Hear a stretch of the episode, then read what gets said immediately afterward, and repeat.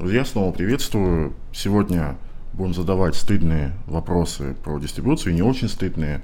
А, те, которые лично меня давно беспокоили, которые, возможно, а, тревожили вас. Будем много говорить про правила площадок, как все устроено, у модерации, почему она именно такая, почему в каких-то ситуациях релиз могут пропустить, в каких-то отклонить. И говорить сегодня об этом мы будем с региональным представителем Тюнкор в странах СНГ, Восточной Европе и Турции Иваном Ивановым. Будет интересная беседа, как обычно. Устраивайтесь поудобнее и поехали.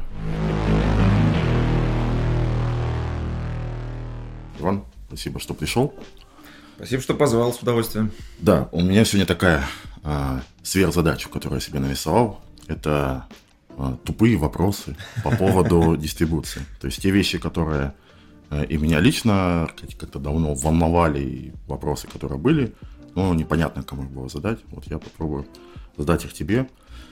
Надеюсь, а. что я смогу э, все твои э, сомнения или, по крайней мере, от вопросы, если не частично, если, если не полностью, то частично э, раскрыть. Супер. А, я предлагаю начать чуть издалека, потому что аудитория разная, для того, чтобы у нас был выпуск такой более доступный для широких, а, для широких масс. Расскажи, что такое Тюнкор. Тюнкор – это цифровой музыкальный дистрибьютор. Некоторые источники называют дистрибьюторов агрегаторами, в принципе, это а, более-менее синонимы. А, то есть это компания, которая собирает от создателей контента, от музыкантов, собственно, их музыку, их релизы, и доставляет их на стриминг-платформы, либо на download-платформы, они еще существуют. Ну, когда мы говорим стриминг-платформ, мы имеем в виду Spotify, Apple Music, ВК-музыку, Яндекс-музыку, звук и, и же с ними.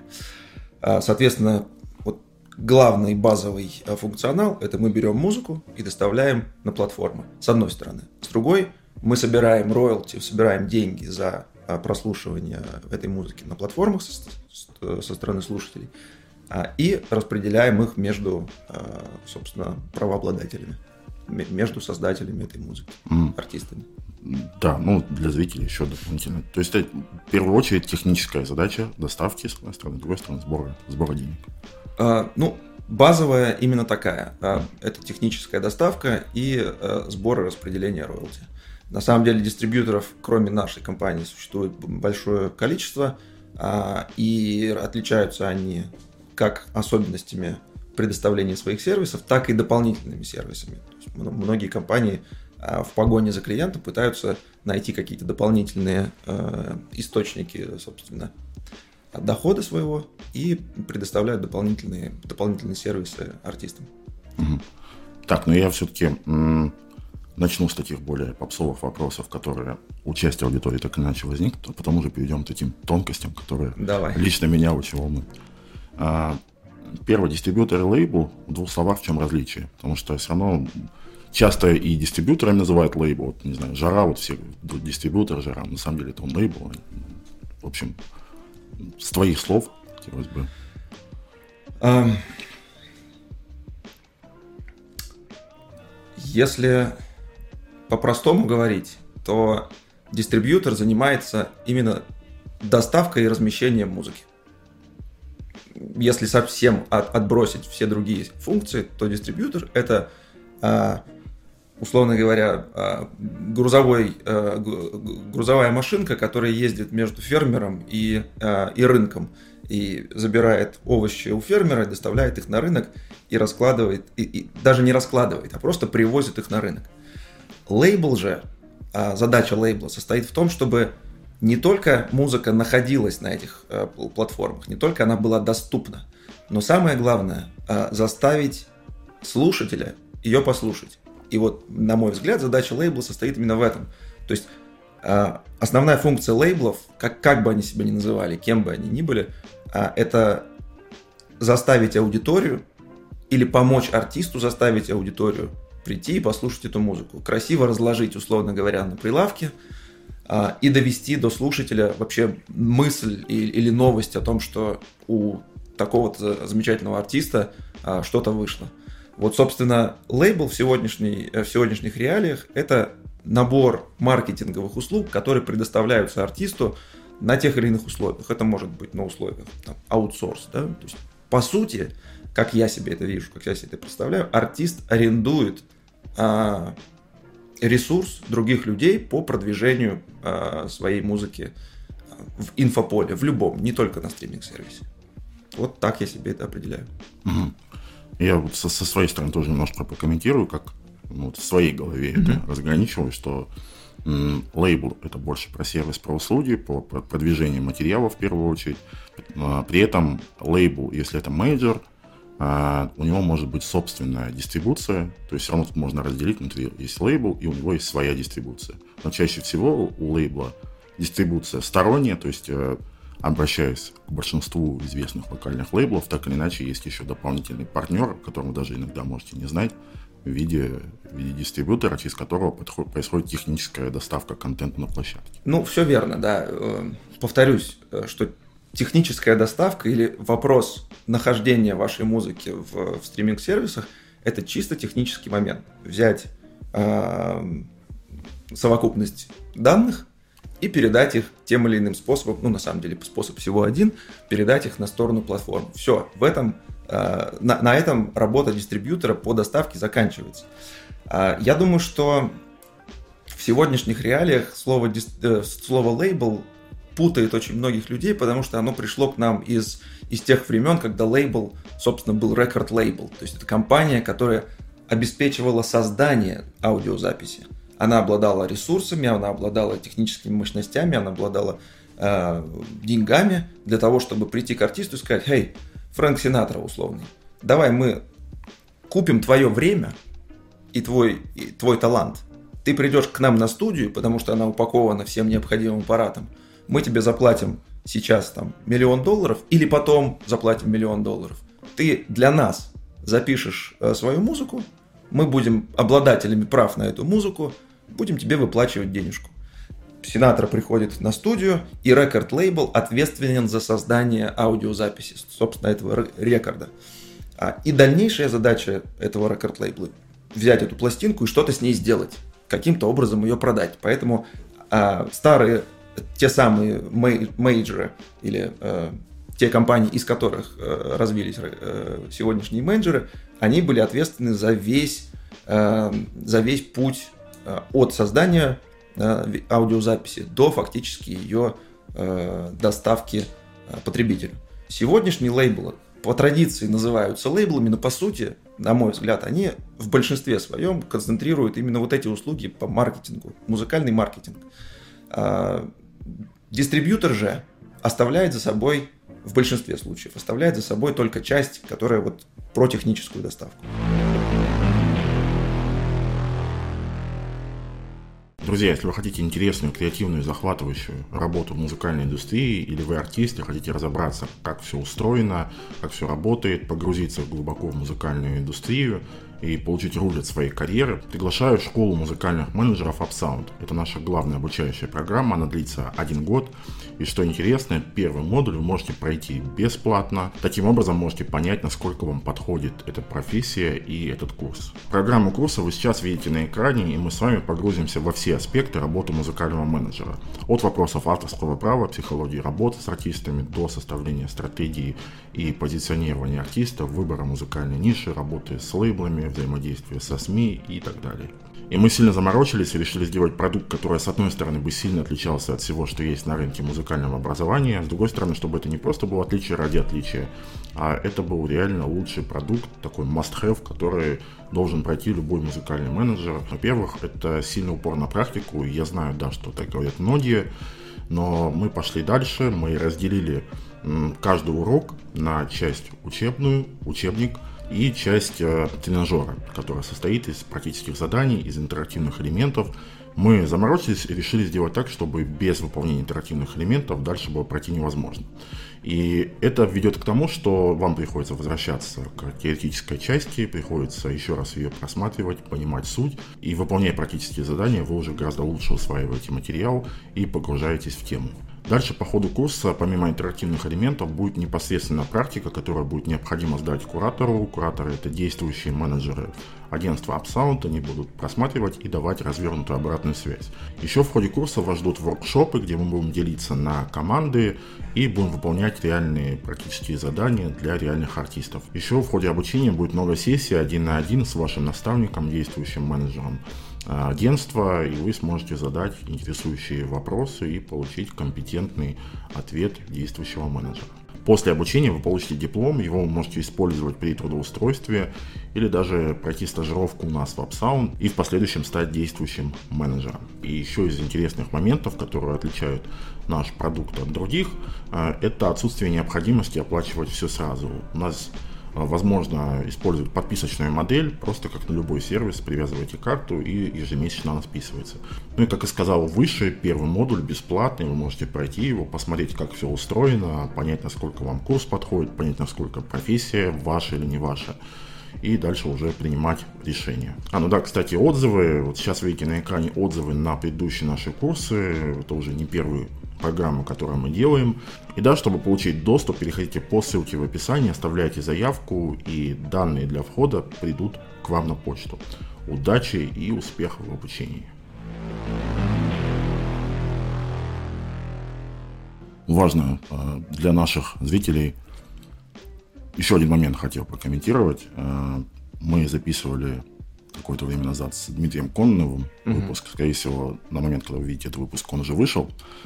Э, и он говорил про то, что в России единственный э, локальный дистрибьютор, который доставляет нам и имеет прямые договора с большинством площадок. Это mm-hmm. звонка бывшая НСА, сейчас, соответственно, называется... Звонка Digital? Звонка Digital, да.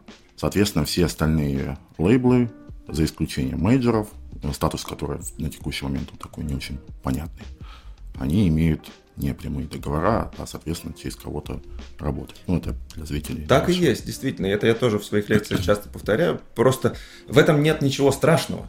А, и ничего странного. Это вполне понятная история, ну, понятная тем, кто находится внутри. А, но как бы артистам, особенно начинающим артистам, которые спят и видят, э, как бы попасть на лейбл, думая, что попасть на лейбл означает в первую очередь дистрибуцию или, не знаю, а, баснословные доходы, но неважно, что ими движет, вот для них тоже.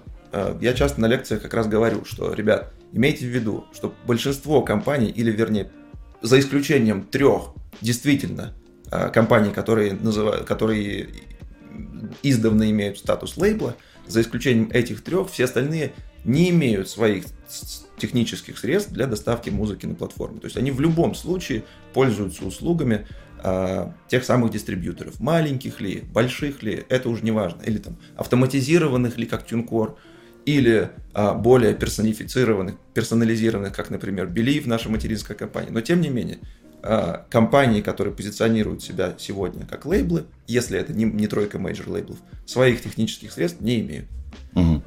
Так, с этим разобрались, двигаемся дальше. А, Тюнкор, чем отличается от других а, дистрибьюторов? А, расскажи своими словами, как бы ты новому человеку, который ничего в этом не понимает, быстро. Тюнкор TuneCore создавался в свое время, в 2006 году, как ответ на потребность огромного количества, огромной армии э, самостоятельных артистов.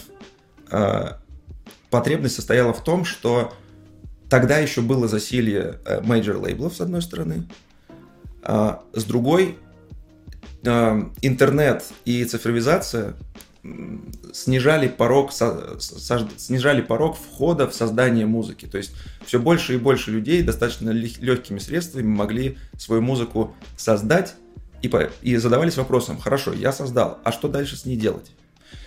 И вот на заре, собственно, стриминг, э, стриминг эры появляется TuneCore как ответ вот на эту потребность. То есть мы, по сути, дали Э, огромной армии э, самостоятельных, или как мы иногда называем их, bedroom продюсеры, э, огромной армии вот таких создателей музыки, возможность донести свое творчество до платформ. Отличает нас в первую очередь то, что мы изначально, когда создавались, решили, что главное для артиста иметь возможность самостоятельно драйвить свою карьеру, самостоятельно драйвить свое творчество и держать в руках процесс, э, ну, самопродвижения, скажем так. Что ему для этого нужно? С одной стороны, знания, конечно, а с другой – деньги. Ну, потому что любой процесс, э, маркетинговый инструмент стоит денег. Поэтому мы сказали с самого начала, что мы будем артистам выплачивать весь объем роялти, который его музыка зарабатывает на стриминге. Мы не имеем права наказывать артиста рублем за то, какую классную музыку он сделал, и за то, что люди хотят ее слушать. Но почему? Мы берем весь объем средств, который а, артист собирает со, со стриминга, и отдаем ему для того, чтобы он мог реинвестировать в свою же собственную карьеру. А, вопрос, конечно, логичный, на чем вы зарабатываете и как вы живете. Мы зарабатываем на э, upfront э, платежах. То есть артист за факт размещения или за факт возможности разместить свою музыку на стриминг-платформах платит нам какую-то денежку. До недавних пор а, мы работали на, по системе, когда артист оплачивал каждый отдельный релиз ежегодно но я думаю, что мы к этому подойдем. А, не так давно мы ввели а, новую, гораздо более интересную и гораздо более дешевую схему а, оплаты наших услуг. Ну, вот, собственно, если подытожить, то самое главное, что нас отличает, мы представляем собой техническую и полуавтоматизированную систему для доставки контента, для доставки музыки на платформы.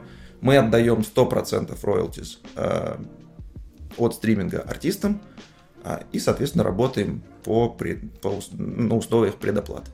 Угу. Еще один момент, а, думаю, тоже важный, который, может быть, ты забыл, может быть, сознательно опустил, это, я так понимаю, отсутствие входного порога, то есть вы не отбираете как-то особенно, потому что есть лейблы более закрытые, где тебе нужно дополнительный опруф со стороны администрации, я так понимаю, у вас такого нет. А, да, это важный момент. Мы работаем для любых артистов, для, для любых артистов, у кого есть, собственно, материал, э, готовый для того, чтобы его показать миру. Э, мы не берем на себя функции э, креативного модератора, скажем так. То есть мы не говорим артисту, «Эй, твоя музыка говно, а вот эта музыка классная, поэтому мы ее доставим и пусть, пусть ее слушают».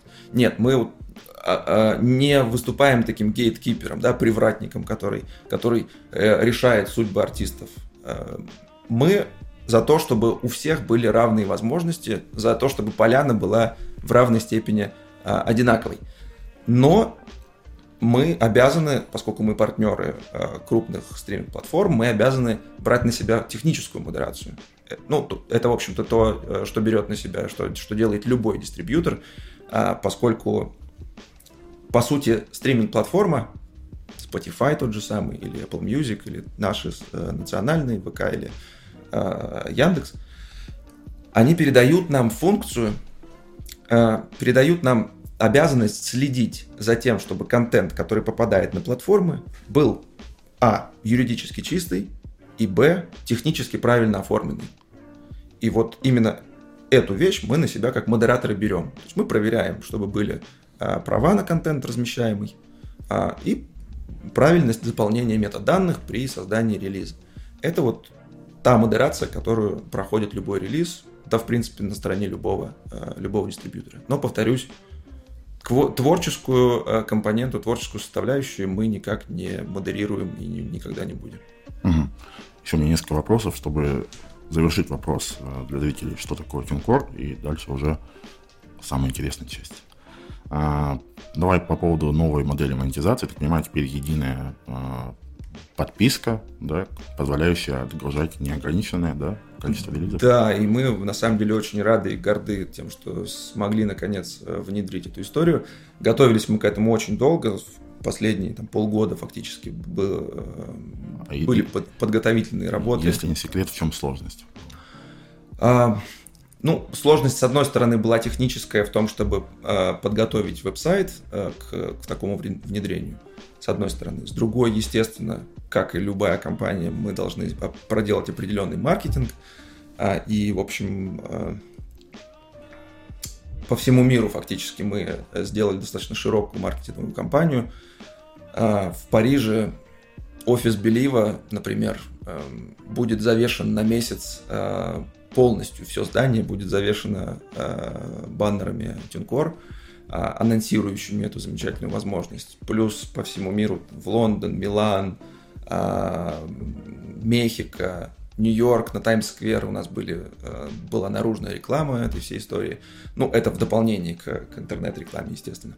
Так вот, техническая подготовка веб-сайта, маркетинг, но самая длительная, самая долгая история была для нас в подготовке самого продукта с точки зрения ну, исследования нашего клиента. То есть мы на протяжении нескольких месяцев а, проводили опросы, проводили фокус-группы с нашими клиентами, с артистами, не только американскими, на самом деле из, из очень многих стран, выясняли их потребности, выясняли их пожелания по уровню цен, и в итоге а, мы сделали то, что сделали.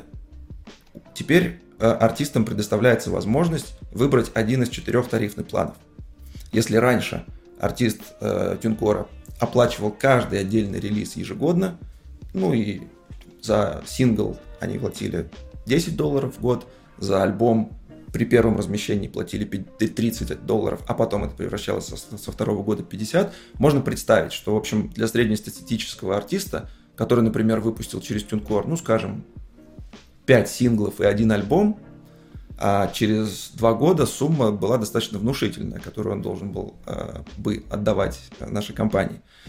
И мы этот жалобу слышали постоянно, и в итоге вот работали над ней. Так вот теперь мы предлагаем артистам 4 уровня тарифных планов. От бесплатного, от полностью бесплатного тарифного плана «Новичок», который предполагает доставку только в социальные платформы. Артист ничего не платит на входе, музыка доставляется только в несколько социальных платформ, которые включают TikTok, Resso, Facebook, Instagram, а, YouTube и YouTube Content ID. Если я что-то упустил, не, не, не кидайте в меня камнями. А, еще раз, артист ничего не платит на входе, но делится частью, частью дохода, который контент зарабатывает в социальных сетях. Это самый базовый тарифный план, который позволяет артисту протестировать фактически свой материал. Не, не, не затратив ни копейки, разместить его в ТикТоке, в общем, достаточно популярная сейчас стратегия, разместить в ТикТоке и посмотреть, вообще аудитория-то откликается, нет, сделать снипеты, э, по, потестить и в дальнейшем уже принять решение. Окей, я хочу его дальше э, дистрибутировать полноценно или не хочу, тоже возможно. И три тарифных плана, которые э, за деньги, э, ну, за, по-разному оплачиваются и обладают несколько разным набором функционала. Ну, я думаю, уже там детально люди, если что, зайдут. Да, посмотрят. конечно, заходите да. на сайт. Сам, саму модель, да, понять. Так, с этим разобрались. а, подскажи, есть ли у вас в России а, какие-то большие артисты, которых можешь публично назвать? Во-первых, интересно, ну, просто сами кейсы. Во-вторых, интересно с точки зрения причин, почему они решили самостоятельно таким образом, ну и понять какую-то целевую аудиторию, кто именно для кого в первую очередь ваш сервис? Ну, на самом деле, было бы проще сказать, кто через нас не прошел. А, то есть фактически а, в разное, в разное время артистами или клиентами Тюнкора были артисты от, ну не знаю, композиторов советских фильмов размещали свою музыку, до всех наших самых, э, самых именитых и крутых и хайповых артистов на сегодняшний день. Ну, наверное, Моргенштерн только через нас не проходил, хотя, может быть, на, на заре карьеры тоже такое было. Ну, на сегодняшний день, ну, кого мы можем назвать? Из старой школы рока, например, Ногу свело, Пикник, Лепреконцы. Это все наши клиенты, они продолжают релизить музыку через нас. Ну, те, кто заним... продолжает этим заниматься. А, из, э, из, из рэперов, например, э, большой каталог э, у ATL продолжает оставаться на, на Тюнкоре. Рэм Дига с нами сотрудничал, Локи Мин, кто еще? У Яникса были релизы. Ну, только вот у Кидзап, я не помню релизов через Тюнкор. Попса, ну, нехорошо так говорить, поп-исполнители. Да, в общем, наверное, сложно представить, кто не проходил через руки Тинкора и через а, сервис. А, сразу тогда вопрос. А, чаще всего это какой-то промежуточный этап, то есть э, на, на заре карьеры, вот ты сказал, сначала начинали через TuneCore, а потом двигаются какие-то уже а, крупные лейблы, или как обычно происходит? Стратегия разная. Эм, ну, может быть, есть у вас такие типовые Типа... клиентские сценарии? Типовой клиентский сценарий – это, например, э, такой, когда артист, начиная с TuneCore, э, набивает руку фактически на всех, про, всех элементах или всех процессах э, самостоятельного продвижения или собирает собственную команду и понимает, окей, мне не нужен не лейбл, мне не нужен а, большой дистрибьютор, забирающий у меня там 20-30%, потому что я умею все делать самостоятельно, и он продолжает работать с TuneCore. Например, такой кейс артиста нейромонаха Феофана. Абсолютно самодостаточный артист, который обладает собственной командой, частично, частично наполненный его же, его же друзьями, которые с ним уже на протяжении многих лет.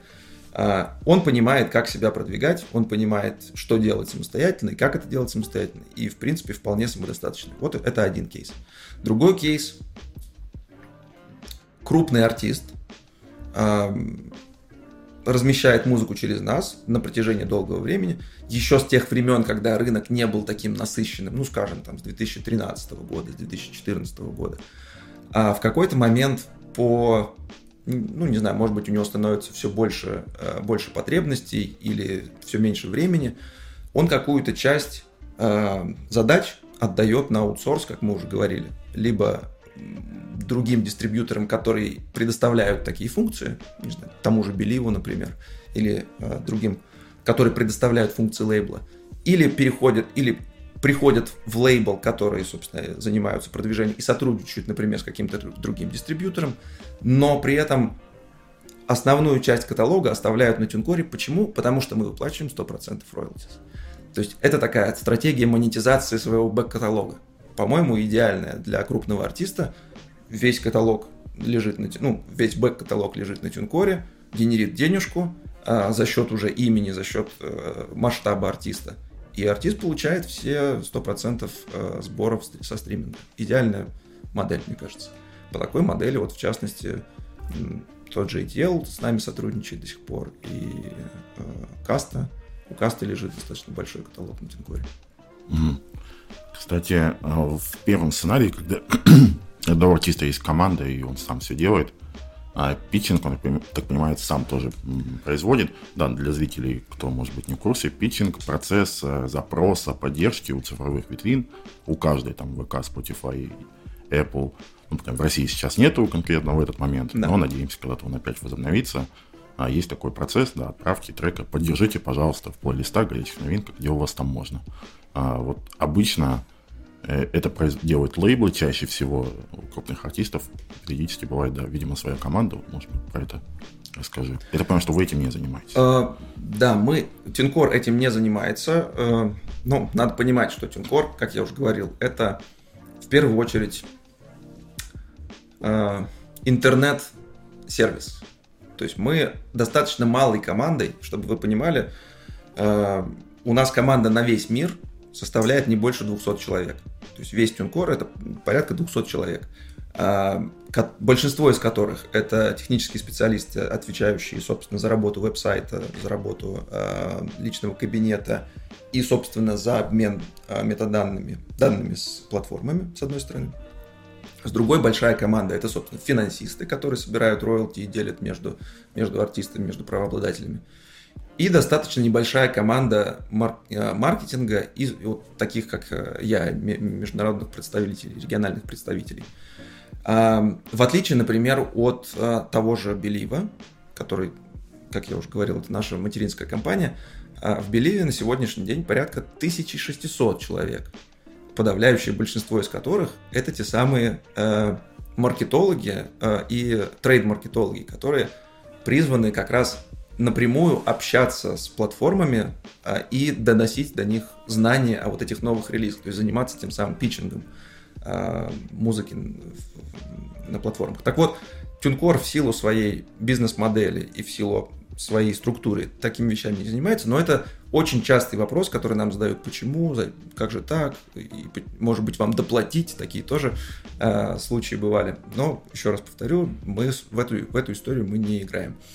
Но, как ты правильно сказал, это один из важнейших инструментов продвижения контента, попадание на радары э, стриминг-сервисов, э, размещение в плейлистах, размещение на витринах, какие-то спецпроекты. И есть артисты, которые своими, своими руками это делают, силами своей команды, потому что по большому счету тут есть два пути, да?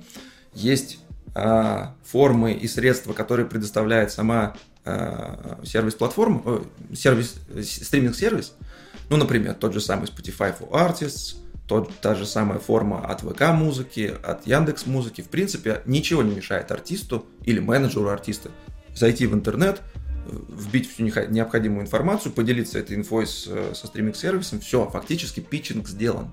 То есть, по большому счету, э, частично представители дистрибьюторов э, или лейблов идут, в общем-то, частично этим же путем.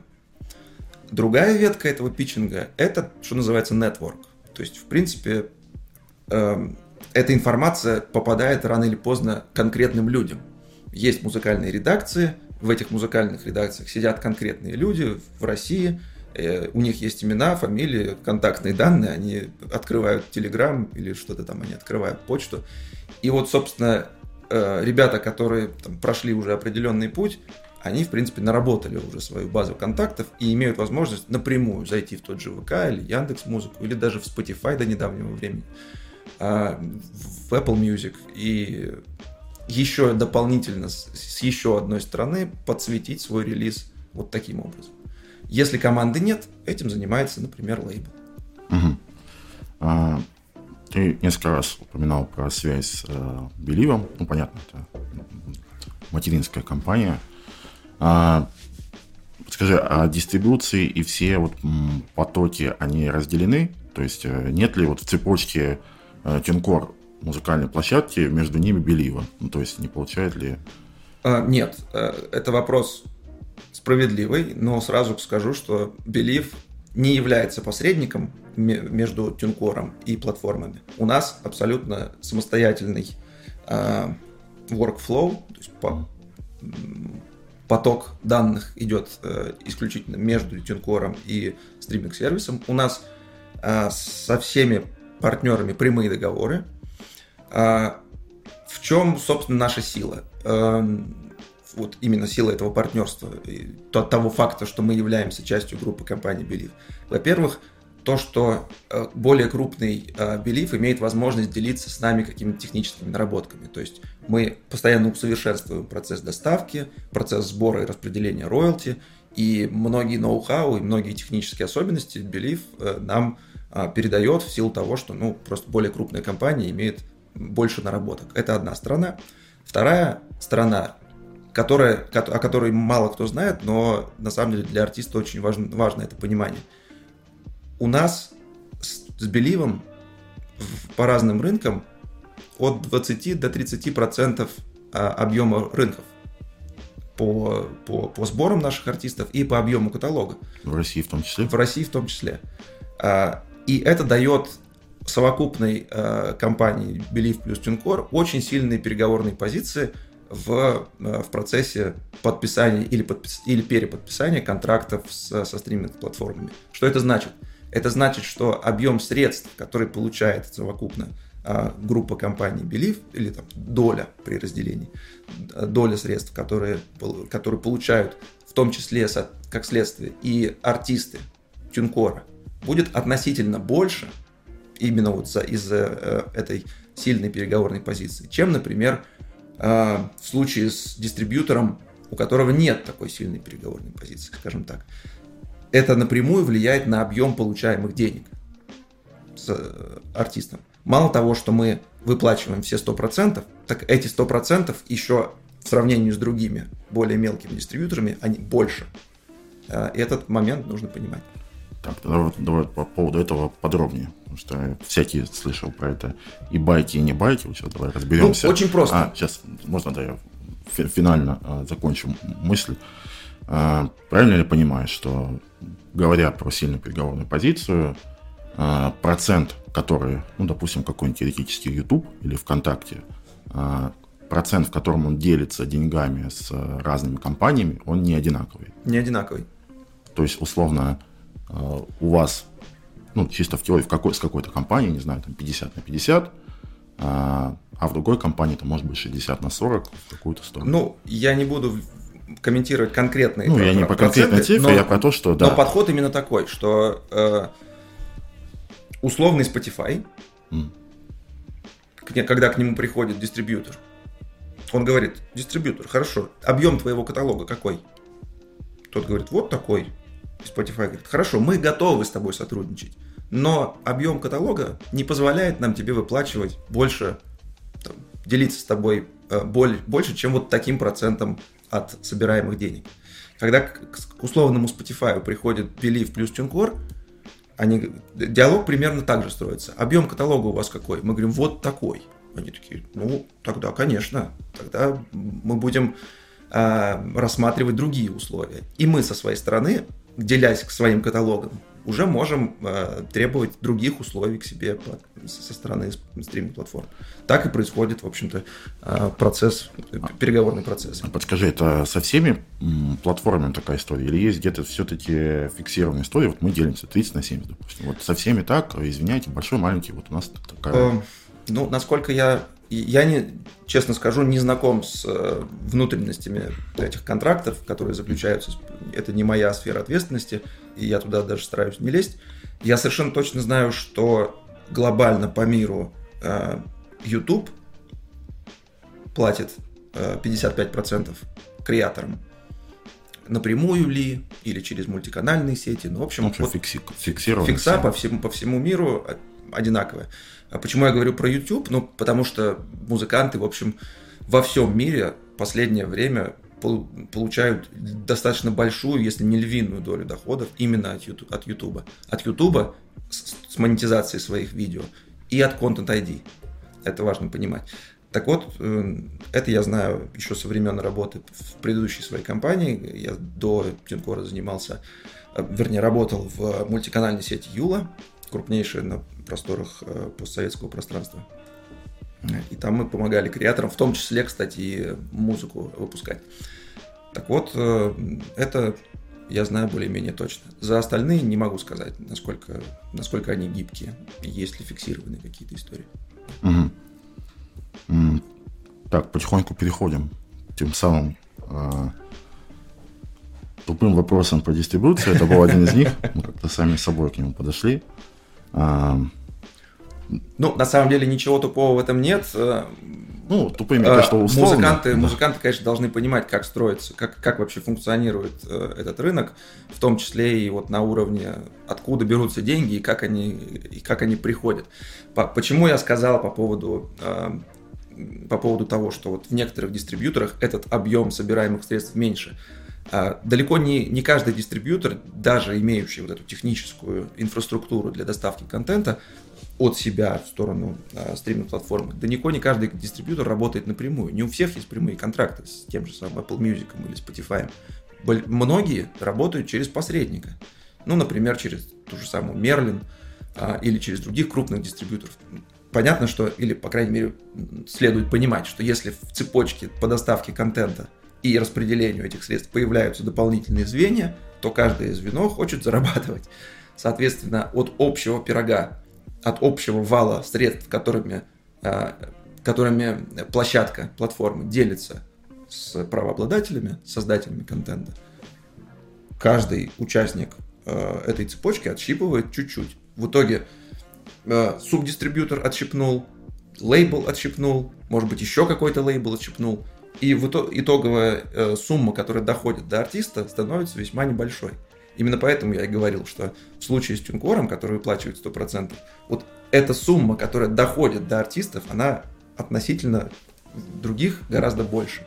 Это, кстати, позволило нам вот, в, по-моему, в начале этого года заявить э, во всеуслышание, что мы выплатили артистам за время своего существования больше 2,5 миллиардов долларов. Всего лишь за 15 лет своего существования. Mm-hmm. К этой сумме никто близко не подошел еще. Да, я видел тебя в Инстаграме. Но по поводу других дистрибуторов такой инфы не видел, поэтому непонятно, насколько это. Ну, я понял, что, видимо, это больше, чем у остальных. А, давай тогда про текущую ситуацию, раз про этот год. А, я помню, что у вас была история с бесплатным. Я так понимаю, была проблема с приемом средств. Кстати, была или сохраняется еще. А, ну, вообще, давай... У меня несколько вопросов mm-hmm. по текущей ситуации. Давай начнем с а, оплаты услуг. То есть вот та история с бесплатным продлением, она все еще действует, или вы уже решили вопрос, и все вернулось к штатному режиму? Uh, да, 2022 год э, несколько подпортил нам э, картину. Суть нашей проблемы заключается в том, что после известных событий 24 февраля э, крупные платежные системы, такие как Visa, MasterCard и в том числе и PayPal, прекратили работать с российскими клиентами, ушли с российского рынка. Поскольку TuneCore принимает как условный интернет-магазин принимает платежи со стороны клиентов в сторону нашей компании, то это очень сильно по нам ударило, потому что, по сути, отрезало нам возможность при, принимать э, оплату за наши услуги. А в ответ на это мы ввели такую временную меру, которая предполагает, что артистам, э, у которых такой возможности оплатить нет, мы полностью обнулили э, полностью обнулили необходимость оплачивать свои э, размещения новых релизов и продление старых. Но распространили эту меру только на тех действующих клиентов, которые, ну, которые собственно, и были нашими клиентами на момент вот, обнародования этой, этой, собственно, временной меры. А такой, такой шаг действует для артистов э, из России и из, из Республики Беларусь по другим соображениям по, по этическим соображениям. Ровно такой же, такая же мера действует и в отношении артистов из Украины. А, что касается э, российских артистов, то проблема до сих пор сохраняется. Мы продолжаем, мы работаем над э, внедрением альтернативных источников, альтернативных способов оплаты. Но процесс не быстрый, нужно найти партнера, нужно провести техническую интеграцию, нужно это все внедрить на сайт и протестировать. В общем, это занимает не, несколько месяцев, и мы в процессе этой работы. Но мы ищем, а, ищем, как решить эту проблему, с одной стороны, а с другой дать а, нашим клиентам какой-то удобный механизм для того, чтобы пользоваться нашими услугами. Если артист, если артист не являлся или и до сих пор не является нашим клиентом на сегодняшний день, например, но очень хочется им стать, то я должен сказать, что, к сожалению, оплатить э, дистрибуцию через TuneCore с помощью, например, карты российского банка, той же самой Visa, MasterCard, но выпущенной на территории России любым банком, к сожалению, на сегодняшний день не получится. Но если у вас есть, например, каким-то способом полученная за рубежом карта, армянская, грузинская, не знаю, какая угодно, или у ваших друзей есть карта, то ничего не мешает вам ею воспользоваться, что многие артисты и делают, кстати. Угу. Так, с этим понятно. Теперь с другой стороны, выплаты артистам. Как сейчас с этим? Выплаты артистам у нас полностью уже несколько лет э, к ряду ведутся через платежного партнера Payoneer. Он работает, все нормально? Он... Э, с ним историй много всяких разных историй, и э, эти истории многих э, пугают. Люди, недоразобравшись, э, собственно, в сути проблемы, кричат на, на каждом углу, что Pioneer в России не работает. Это не так. Не так давно, по-моему, в прошлом году или в начале позапрошлого года у Pioneer были определенные, скажем так, споры э, с российским регулятором, с российскими финансовыми властями, в результате которых был заблокирован веб-сайт компании Pioneer на территории России. Но заблокирован он так же, как и в свое время LinkedIn был заблокирован, так же, как и э, продукты компании Meta заблокированы на территории России. То есть, в принципе, используя э, инструменты из трех букв, вы можете совершенно спокойно пользоваться этими сервисами. VPN, если что. А, да, пользуясь VPN, вы можете совершенно спокойно заходить, в том числе и на сайт Pioneer. Это первая история. Вторая история э, заключается в том, что, опять же, после э, событий 24 февраля э, были введены целый ряд санкций со стороны Соединенных Штатов, со стороны Евросоюза, которые касались в том числе и российских банков. Так вот, э, Pioneer в какой-то момент сказал, окей, мы вот с банками, которые э, попали под санкции, Евросоюза ли, или американскими ли, мы с ними сотрудничать не будем. На счета в этих банках мы переводить деньги не будем. Но они ничего не сказали про счета в других банках, которые под санкции не попали.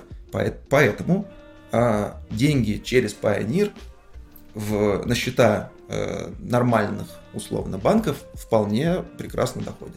Угу. В общем, резюмируя, на сайт э, можно выводим через э, Payoneer. Да. Э, на сайт заходим через VPN и выводим на карты, например, Тиньков, наверное. На банковский счет. Тут банковский не идет счет. речь о картах, да. тут идет э, речь о прямом выводе на банковский счет. Например, да. на Тиньков. Ну, ну, либо другие банки. Тиньков, Тиньков не платил нам за рекламу. Не рекламируем, да. Просто первое, что приходит на ум, из среди банков, которые пока что под санкции не попали. А, так, с этим тоже понятно. А подскажи, по текущей ситуации видите ли сокращение вала? Угу.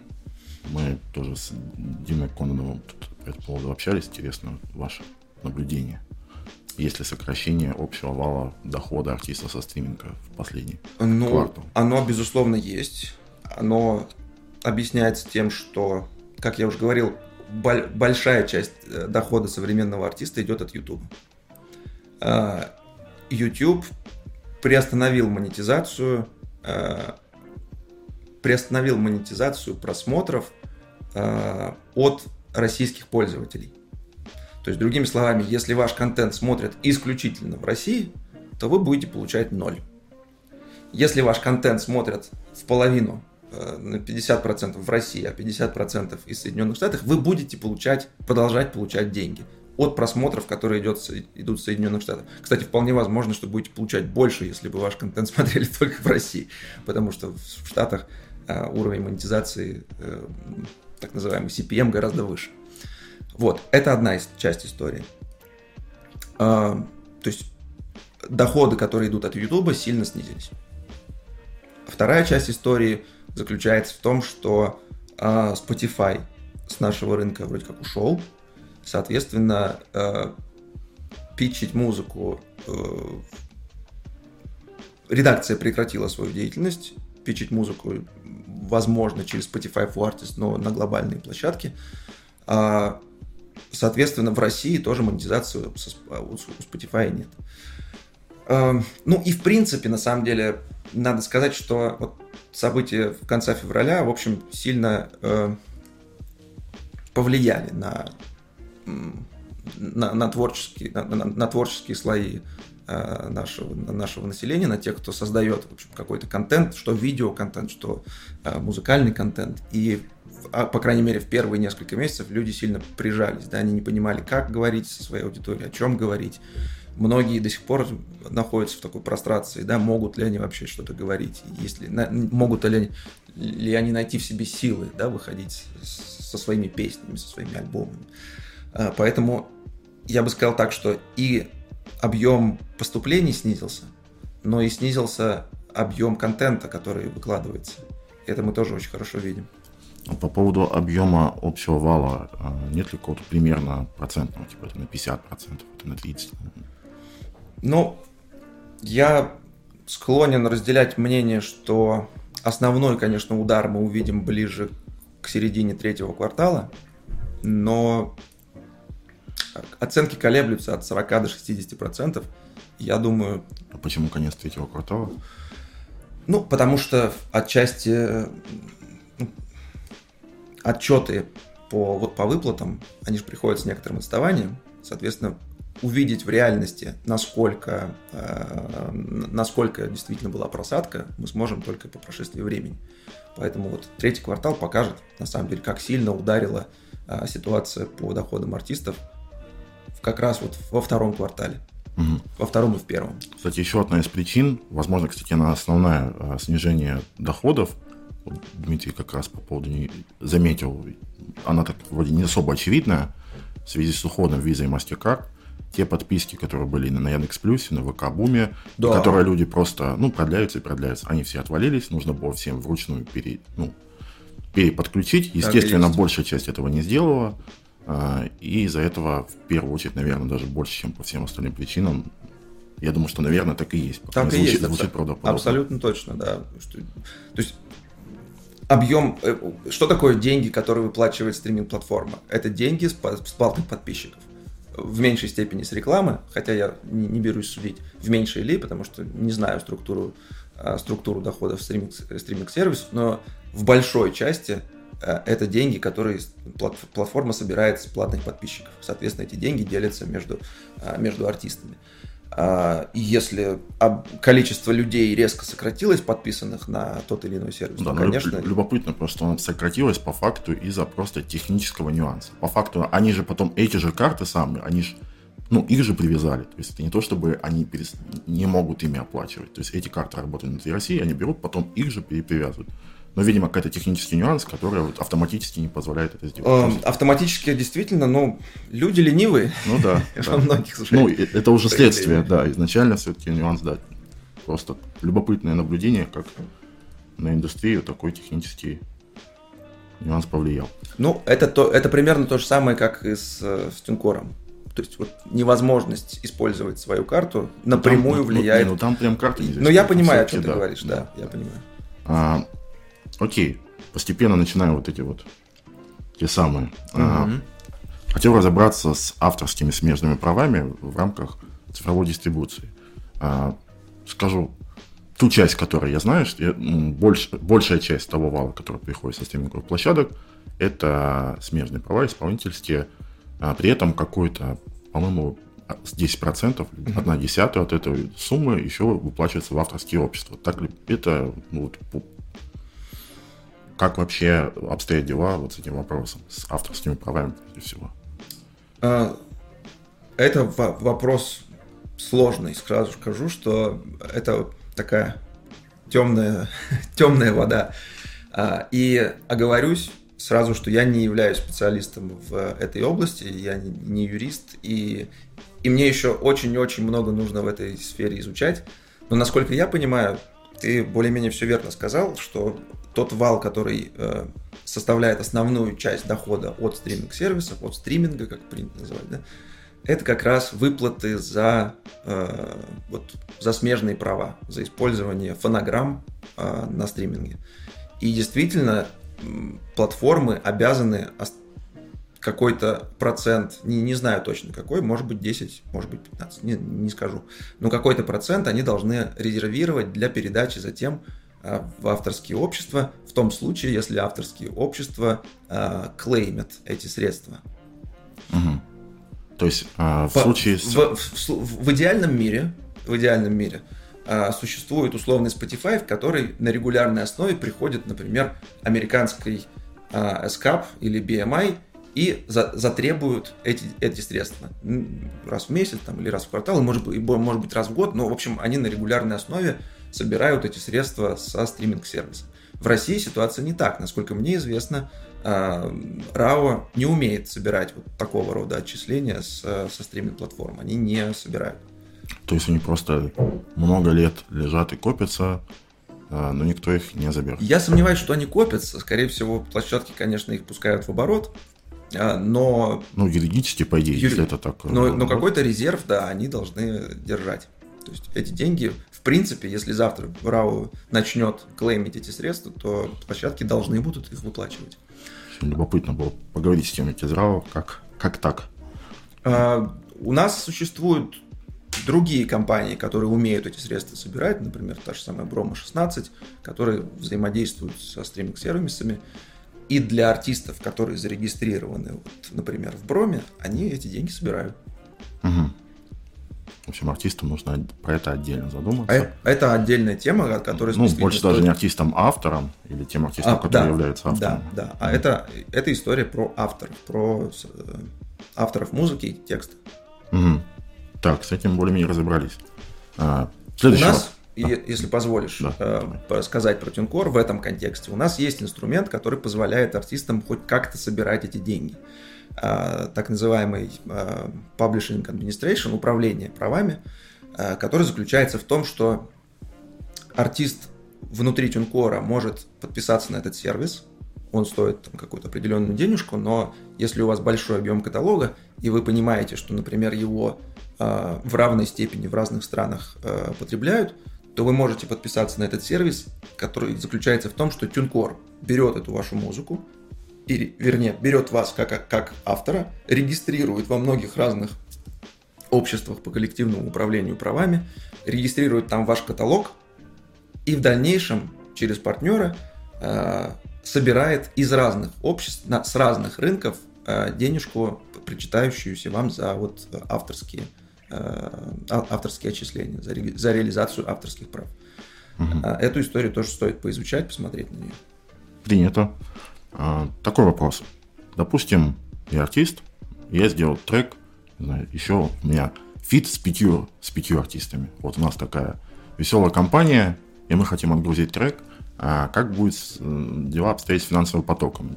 Я отгружаю самостоятельно, приходит все мне, а дальше я уже сам разбираюсь с этим. Или есть какой-то способ, как э, системно распределить автоматически, возможно, между всеми соавторами um, соисполнителями. Скажем так, э, сразу оговорюсь, что скорее то, то, о чем ты говоришь, это скорее касается не фитов, а истории, когда есть несколько равнозначных исполнителей, ну, основных, основных артистов, да, то есть такие полноценные совместки. А, для таких случаев есть так называемый инструмент сплит, revenue split, а, или разделение доходов между, между соисполнителями. В некотор, у некоторых дистрибьюторов такой инструмент присутствует. Э, сразу скажу, что в Тинкоре пока его еще нет, но он обязательно будет, он уже в роудмапе. И более того, если вы зайдете на страничку в Тинкоре э, с нашими, нашими ценами, где представлена сравнительная табличка в наших вот этих новых тарифах, там можно прям посмотреть, что входит в каждый из тарифов. Так вот, в профессиональный тариф будет входить, э, когда мы выкатим этот инструмент, будет входить вот этот инструмент сплитов, разделение между основными артистами. То есть внутри системы можно назначить можно назначить, э, кому и в какой пропорции будет, должны разделяться эти средства, и система будет автоматически это делать. На сегодняшний день, к сожалению, ну, если, если внутри аккаунта, внутри аккаунта TuneCore несколько представлено несколько артистов, если это лейбл, например, то менеджер лейбла вынужден вручную собирать эти отчеты и вручную разделять между разными артистами. Пока это так. Но я надеюсь, в ближайшее время это изменится.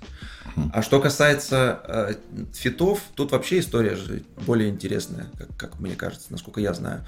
В общем, с, с теми, кто залетает на фиты, вы же можете договориться совершенно по-разному. Э, и на там, и на фиксу в некоторых случаях, э, и на процент с роялти, и этот процент может быть самым разным. Так вот, насколько я представляю, инструмент сплитов, по крайней мере в нашем случае, будет э, рассчитан именно на полноценных соисполнителей. То есть а, в том случае, если ну, на, это на релизе все такое есть... достаточно условное деление, что такое полноценное, что такое фиты. Тут вопрос, это... мне кажется, договоренности и распределения. Это правда, да. Потому что можно и неполноценно в случае, если там другой артист гораздо больше величины, может это, быть, он это правда, его справедливо, пользу, да. да. Но инструмент такой, да, очень полезный. Особенно лейблом. Понятно. Ну, в общем, сейчас на большинстве и, и у вас, и на большинстве других дистрибьюторов собирают все один, и дальше уже его проблема, как это все. Я не могу сказать, на большинстве ли. Ну, на, наверное, мое предположение, что да, в большинстве случаев такого сплита нет. Но у некоторых он присутствует. В, в нашем случае он будет внедрен, я думаю, ну, скажем, в начале 23 года. Я так ожидаю. Угу. Так, с этим разобрались. Э, лизинг битов. Очень любят рэперы эту штуку. И в лизинге обычно достаточно специфично звучат условия, типа до там да. 10 тысяч а, стримов а, можно, угу. а больше уже нельзя. А, при этом я знаю, что дистрибьюторы не особо любят истории с лизингом, но технически вроде бы артист, ну, вроде как имеет право, он заплатил, у него есть, вероятно, какой-то документ, подтверждающий покупку, чек, э, не знаю. Как с этим, угу. а, можешь ли ты прокомментировать? Могу, и я часто об этом тоже говорю в лекциях. Э, действительно, дистрибьюторы вообще и Тюнкор в частности очень не любят связываться с лизинговыми битами, ну, то есть с э, инструменталами, которые лицензированы по определенным условиям, на которые накладываются определенные условия. Почему?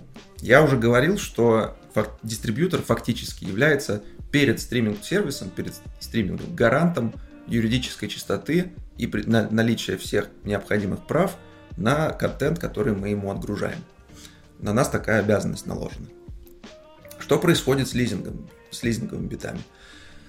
А, во-первых, мы не имеем возможности читать а, вот эти соглашения, которые подписывает а, какой-то рэпер с, с, площадкой, да, при, при получении этого, при лицензировании этого инструментала. Какие там условия, мы не, не представляем. Может быть, там вообще стоят ограничения по странам или по площадкам. Или в принципе можно что-то создавать, но нельзя это дистрибутировать. Мы этого не знаем. То есть есть шанс, что даже при наличии какого-то договора э, трек с использованием э, лицензированного инструментала будет недостаточно юридически правильно оформлен для дистрибуции его на стриминг-площадке. Это первый момент. Э, проверять каждый такой случай вручную и удостоверяться, что там все действительно хорошо или нехорошо, у нас такого ресурса нет.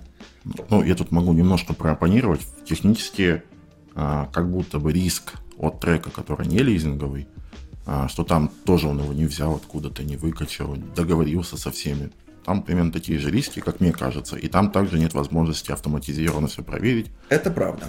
Это справедливое, справедливое замечание, но тем не менее вот э, позиция компании заключается в том, что в общем случае мы больше... лизинг более рисковый. Более, да. более рисковый, да. То есть есть больше рисков, что такого, э, такой контент может создать нам в дальнейшем какие-то сложности или проблемы.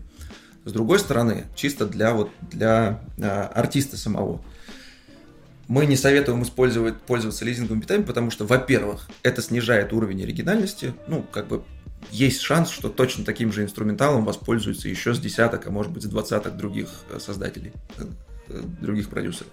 С одной стороны. С другой, как ты правильно сказал, в некоторых случаях есть отсечка по количеству стримов, а в некоторых есть отсечка по времени использования. То есть, условно говоря, сегодня да, там, продюсер взял инструментал в лизинг, а, создал свой трек, разместил, и, и он является юридически чистым. Окей, все хорошо.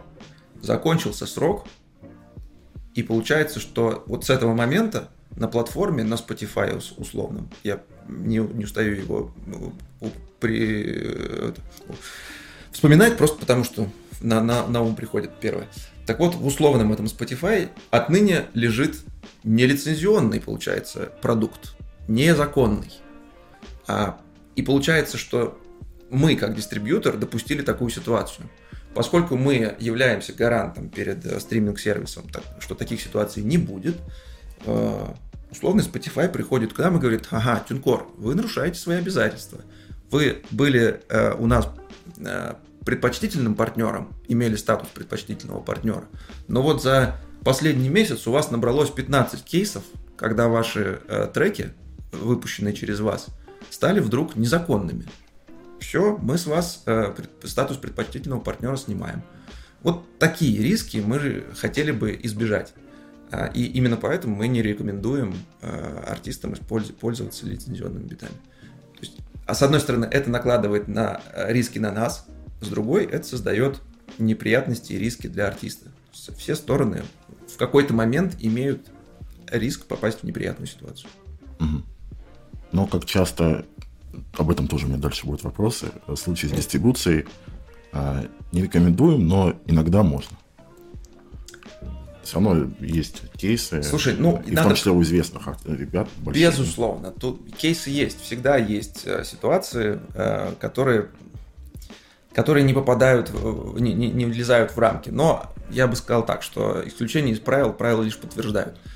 А, опять же, надо понимать, что в любой компании, какая бы она технологичная ни была, работают люди. В любом случае, на каком-то этапе процесса существует человеческий фактор. Может быть, кто-то где-то не доглядел, может быть, там наши сотрудники модерации не, не досмотрели, может быть, еще что-то. Ну, бывают, бывают действительно кейсы, Но вот общий подход заключается в том, что мы стараемся таких вещей избежать. Угу. А, статус предпочтительного партнера. Я так понимаю, он есть Spotify, есть у Apple, у кого-то еще есть.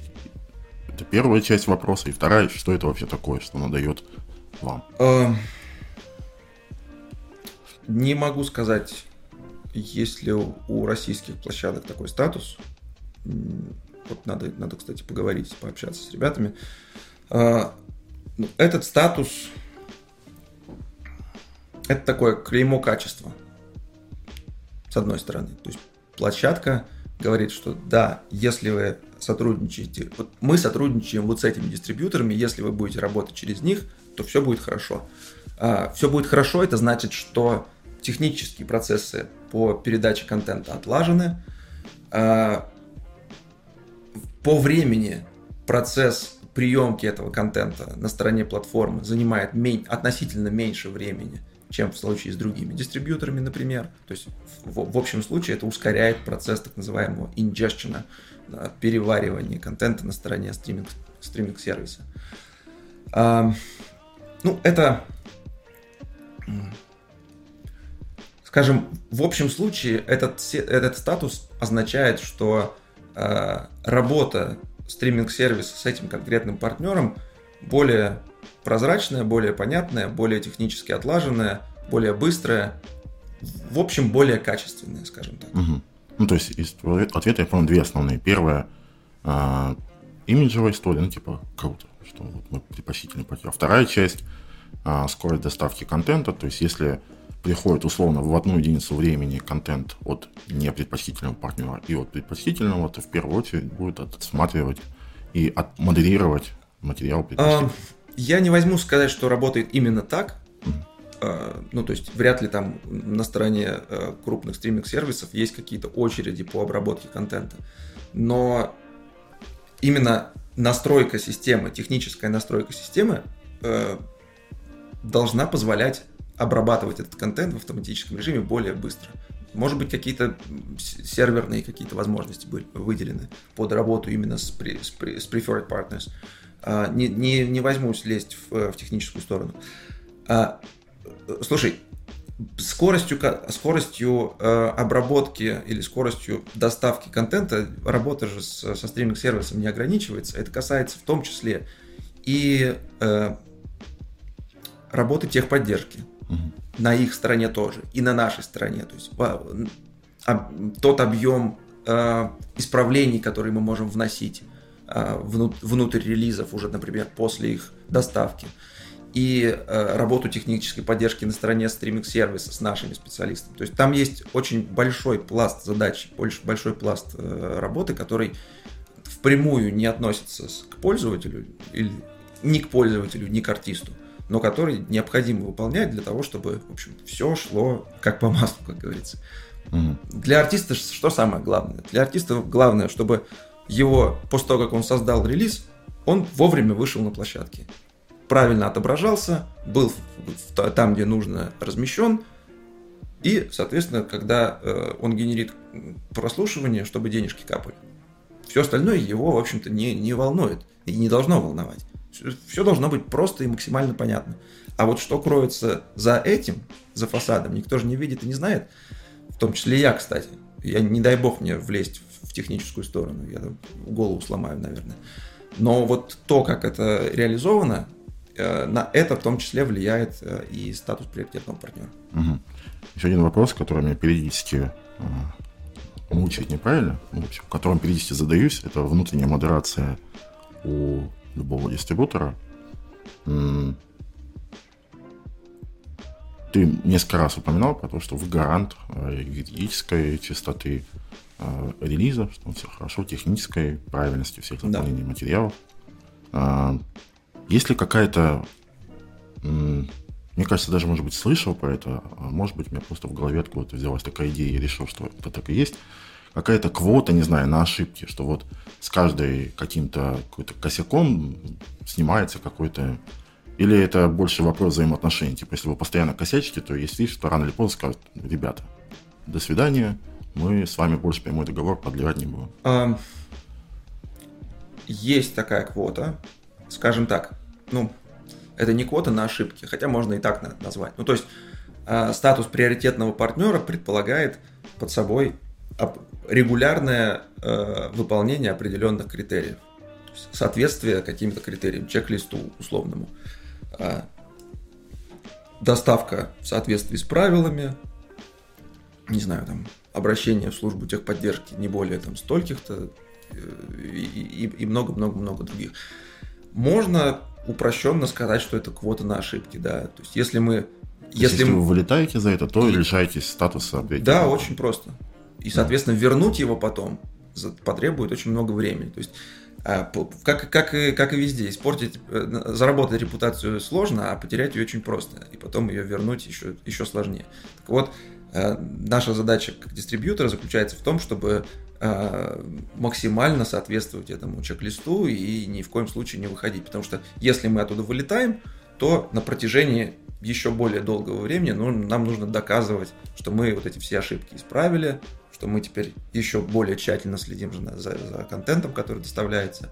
И теперь, да мы хорошие, вот правда, вот мы уже пять месяцев не совершали никаких ошибок. Это все очень сложно всегда, поэтому мы стараемся, конечно, не допускать ситуаций. Или, по крайней мере, минимизировать их количество. Сколько там конкретно, конечно, не, не скажу никогда, потому что, потому что не знаю.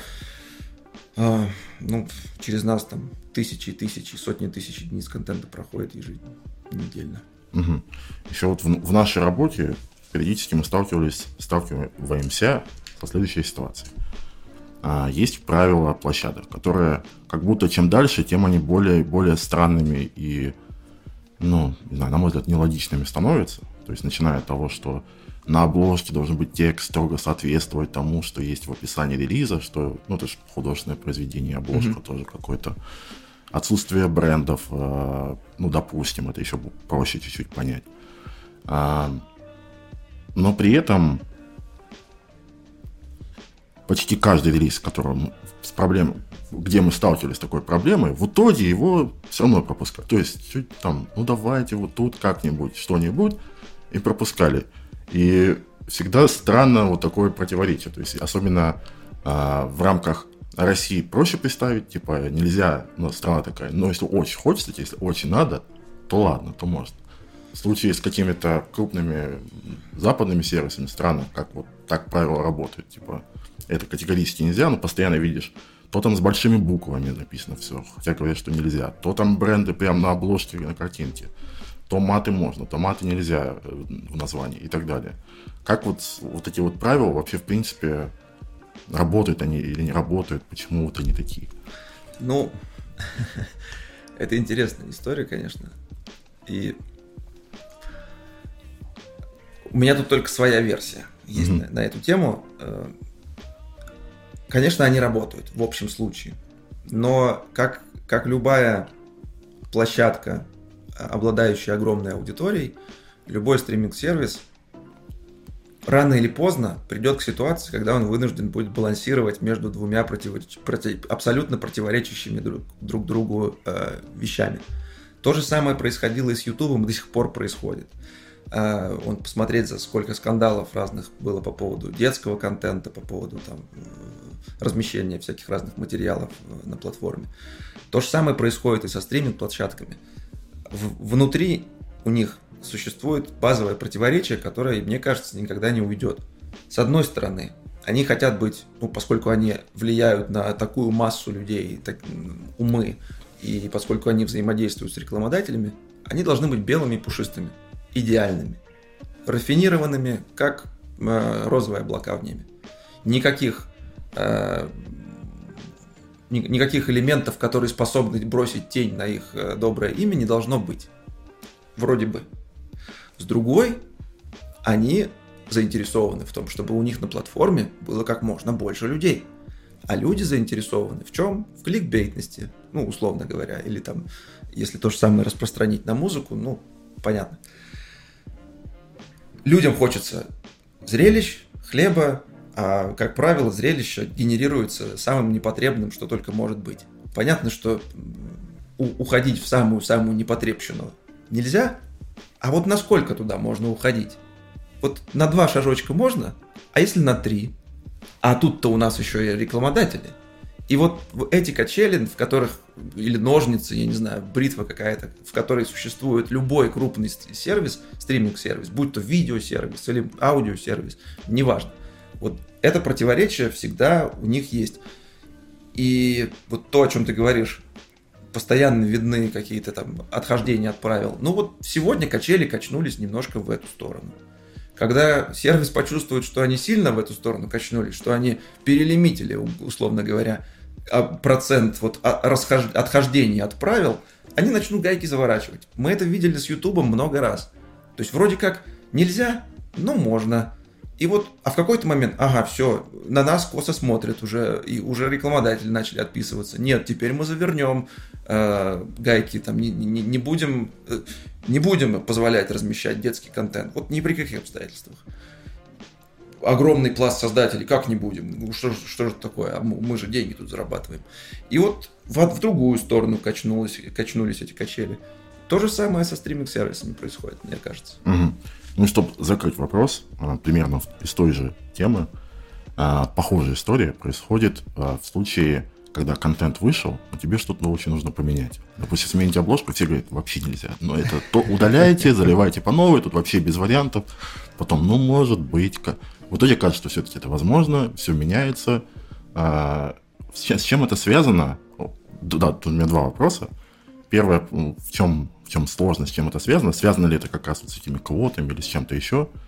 И второе, как это технически происходит? То есть я представляю, у вас там 150 площадок, как вот человек все 150 э, в каждую пишет и просит заменить, или это какая-то центральная история? Да нет, ну это безусловно исключительно технический момент. То есть ни, никто не сидит и не, не, не, не пишет 150 имейлов. Mm-hmm. Это все на уровне там, XML данных. XML табличек, и, и просто нажатием одной кнопки улетает э, запрос на, на, на размещение, на замену метаданных. И обложка это является элементом метаданных. А, почему нельзя, но можно? Ну, типа, если это XML, то сделать его редактирование, нажал, отправил, поменялось. В чем этот, э, ну, пусть модерацию прошло, или это... Я подозреваю, что проблема основная, почему, собственно, площадки не, очень неохотно большинство очень неохотно, а некоторые, ну в частности Apple Music, э, жестко к этому относятся всегда. Наверное, потому что, ну, этот контент где-то там каталогизируется, попадает в, в какие-то алгоритмы, и алгоритмы его уже каким-то образом обрабатывают, попадает в какие-то базы данных. И если ты начинаешь править постфактум метаданные, то фактически весь этот процесс настройки алгоритмов, настройки каталогов Э, подвергается, опять же, риску. Ну, то есть, когда в системе очень много элементов, огромное количество единиц, то любой э, нестабильный элемент в теории может всю систему выбить из, из состояния равновесия. Я так подозреваю, что с технической точки зрения это может так рассматриваться. Ну, опять же, какие-то какие-то партнеры более лайтово к этому относятся. Я знаю, что вот тот же самый Apple Music, ну, на отрез отказывается каждый раз принимать э, изменения именно в обложке, кстати говоря. Вот в других элементах метаданных они более, э, более гибкие. А что касается обложки, почему-то мне нужно поизучать этот вопрос, почему вот такая жесткая позиция именно в отношении обложки на, на стороне Apple Music. Вот мое предположение состоит в том, что просто эти э, данные, эти, эти элементы метаданных попадают в какие-то базы, в какие-то каталоги, в алгоритмы, и просто ребята боятся разбалансирования системы. Угу. Слушай, подскажи, на твой взгляд, чем сейчас э, дистрибьюторы конкурируют? Что очень много, и вроде бы все, ну, плюс-минус берешь любой, там, ну, плюс-минус там, может быть, несколько долларов дороже, несколько да. долларов дешевле, но глобально площадки тоже основные все есть. Те там 50 или 100, которые не основные, где-то что-то есть, где-то что-то нет, но в целом всем плюс-минус все равно. На твой взгляд, а, ну, понятно, что вы, вероятно, наблюдаете за конкурентами, за что все, где битва происходит? А, ты прав, что с технической точки зрения, в общем, не бином Ньютона взять и, и доставить данные Э, из одной корзины в другую. В принципе, настроить вот эту систему, которая рассылает э, файлы с данными в кучу разных площадок, не, не так, чтобы суперсложная задача. Э, конкурируют, я бы сказал, в... Ну, самое главное, что ожидается, вернее так, на самом простом бытовом уровне. Артист хочет больше зарабатывать. Соответственно, тот партнер, который даст ему любыми способами, неважно какими, даст ему возможность зарабатывать относительно больше, тот и выиграет. А способов может быть разное количество, разные способы. В нашем случае, например, мы даем изначально, мы даем возможность, вернее, мы отдаем весь объем денег, который артист зарабатывает. А вот все, что ты, все, что твой каталог заработал, ты получишь. Это одна история. Другая история, что э, этот объем средств можно увеличить, да, например, за счет дополнительных каких-то э, маркетинговых инструментов или маркетинговых услуг. То есть помимо того, что э, дистрибьютор про- просто берет музыку и доставляет, он говорит, хорошо, я гарантирую, ну хотя гарантировать, наверное, это сложно, я постараюсь сделать так, чтобы объем средств, который твой каталог зарабатывает, был больше. Сколько ты потом получишь, это уже мы договоримся. В большинстве случаев так происходит. А, ну вот, собственно, как он это делает? Он, наверное, может делать тот самый пресловутый питчинг. Он может, например, помогать настраивать таргет, таргетированную рекламу. Он может, не знаю, договориться с журналом L или, или с каким-нибудь другим, или Rolling Stone, и сделать интервью, или поставить артиста на обложку, или договориться, чтобы на Таймс-сквер был баннер с изображением артиста, или на, на, на, на Арбате, на Новом Арбате, на кинотеатре «Октябрь» был огромный баннер с изображением артиста, выпускающим свой новый клип или а, а, альбом. Вот такими способами э, они могут монетизи... Э, увеличивать монетизацию контента. По-простому говоря, сделайте мне, дайте мне больше денег. Show me the money, как в известном фильме, да? И вот, вот этим здесь битва происходит. В нашем случае, как я говорил, мы отдаем 100%, и у нас еще есть ряд определенных, определенных дополнительных инструментов, с помощью которых мы э, стараемся увеличить этот объем средств. Ну, например, тот же самый э, паблишинг. Э, автоматизированная система про, прослушивания, ну, вернее, автоматизированная система постановки треков в американские студенческие радиостанции, Radio Airplane, так называемый сервис, тоже партнерский, кстати. А, ну и вот много-много дополнительных таких субсервисов, которые, по нашему мнению, способны по чуть-чуть, по чуть-чуть, но увеличивать объем поступаемых средств. Mm. Вот в, на этом поле происходит битва. У меня тут тоже есть свое наблюдение, вот интересно, согласишься или нет. А, у нас тоже, понятно, много общаемся с артистами и сами а, работаем с разными сервисами, в том числе и с вашим по отдельным артистам, который mm-hmm. выпускается, мы занимаемся маркетингом. И как будто бы понятно, что если брать какой-то идеальный мир, понятно, все хотят больше зарабатывать, но практически проверить это достаточно сложно. Тебе нужно один и тот же каталог разместить на разных сервисах, потому mm-hmm. что если новая песня уже выпущенная на другом сервисе, новая песня. То есть хрен знает, ну, да. а, сложно сравнивать старую песню и новую песню. Может быть, а, она лучше, хуже, в общем. Поэтому там другие цифры. Более того, даже и старый каталог сложно сравнивать, потому что если он разное время, в да. разное время размещен на этих на этих же площадках, время другое, люди другие и слушают по-другому. Вот, поэтому артисты, как правило, такими категориями не совсем мыслят, пока не то, что я вижу. Обычно мыслят и, опять же, своего опыта две основные вещи. Первое – это техподдержка. Угу. Очень много жалоб э, почти на всех. Больше всего на Микаса от этого страдают э, коллеги-конкуренты OneRPM. Вот по поводу них чаще всего, я, наверное, слышу проблемы с э, техподдержкой. Долгая и, в общем, скорость и качество техподдержки. И второе – кабинет. Угу. Личный кабинет, прежде всего, статистика, полнота данных, чтобы там все было оперативно. Вот я сегодня перед перед записью общался с нашими проектами, кто имел опыт работы с э, в том числе. А, что можете сказать, какие есть минусы, прежде всего, интересно было. Вот, и жаловались, что мало информации в статистике, в ВК и все такое. А, соответственно, вопрос. Ну, во-первых, как ты это оцениваешь, согласен, нет? Второе, по поводу личного кабинета, э, планируются ли какие-то нововведения вообще? Что тут? Ну, это, в принципе, то, что все, что, что ты сказал, вполне ложится в парадигму, которую я, про, про которую я говорил. То есть, в конечном счете, в конечном счете, если, если полностью упростить всю историю, вот артист хочет больше зарабатывать. Что ему в этом поможет?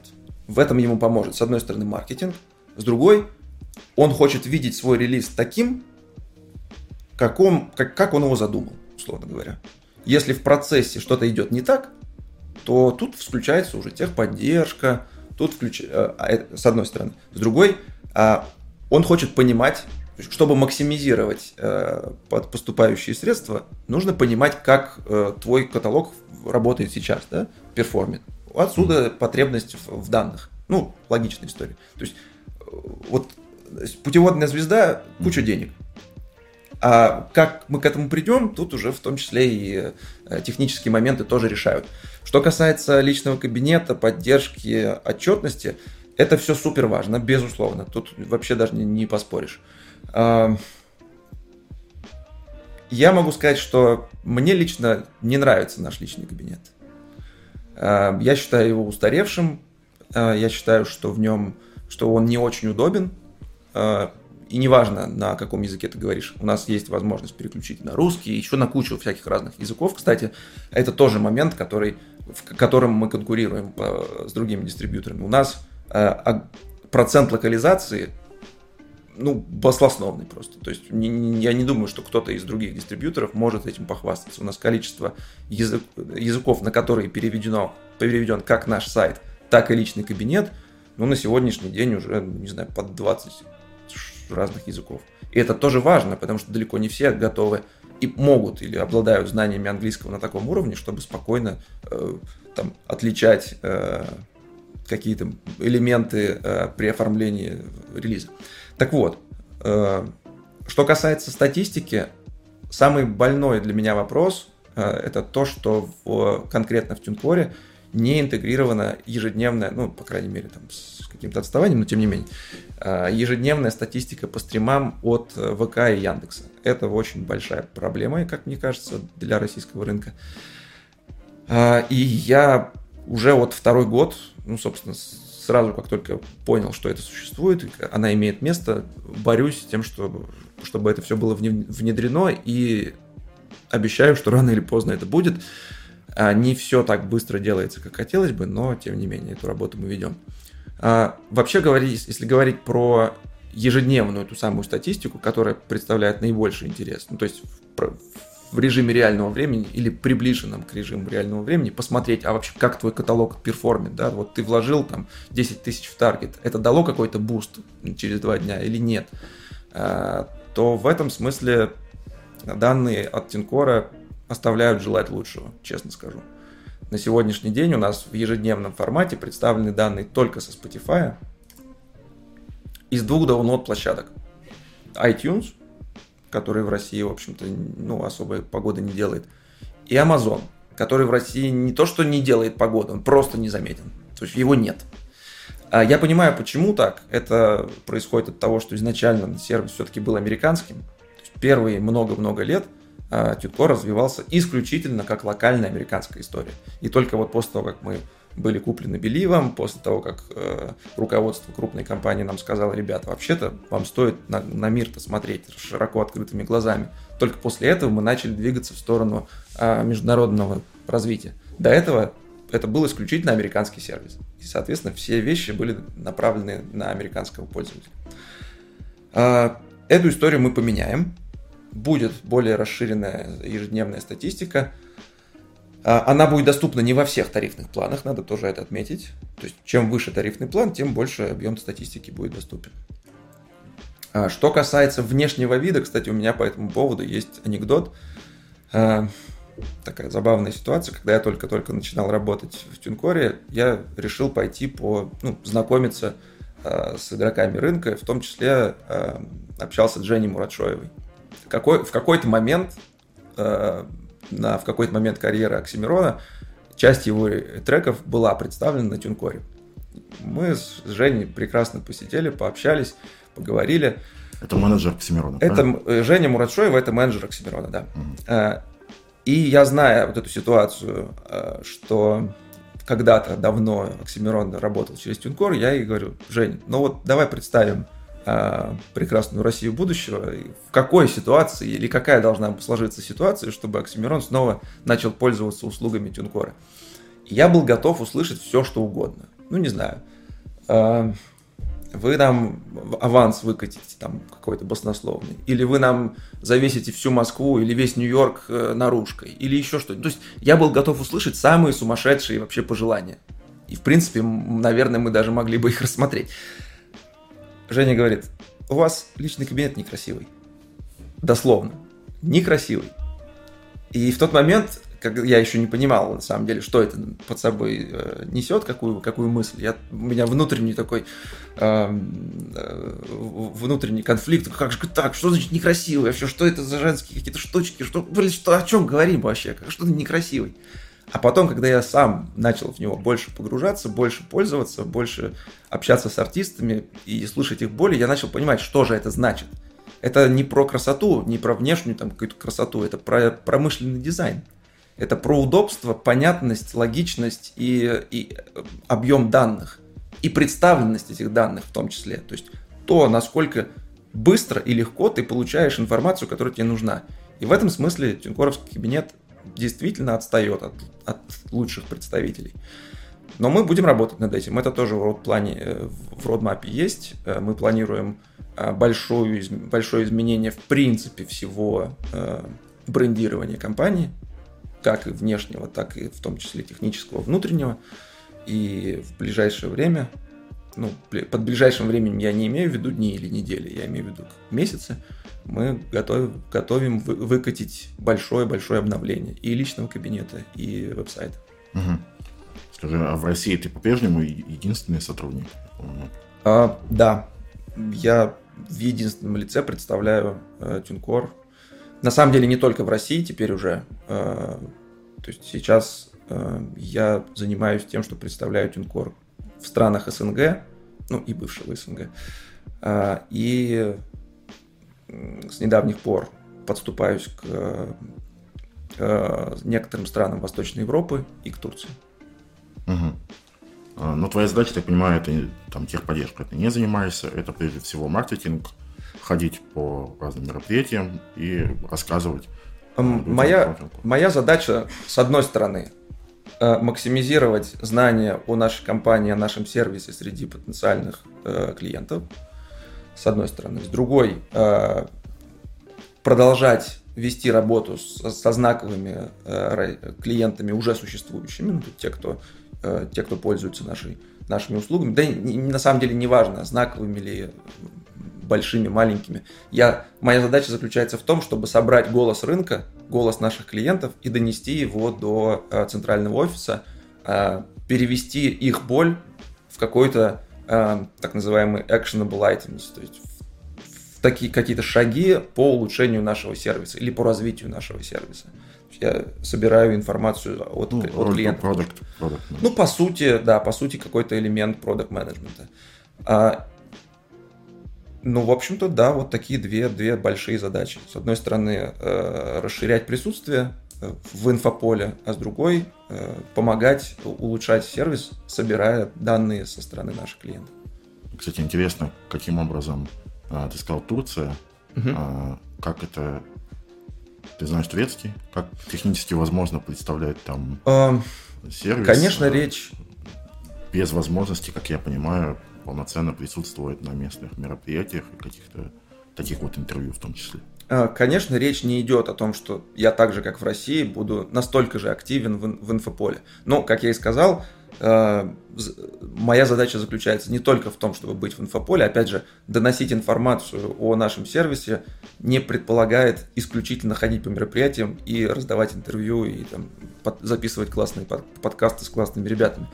А это в том числе означает поиск э, каких-то стратегических партнеров на, на местах.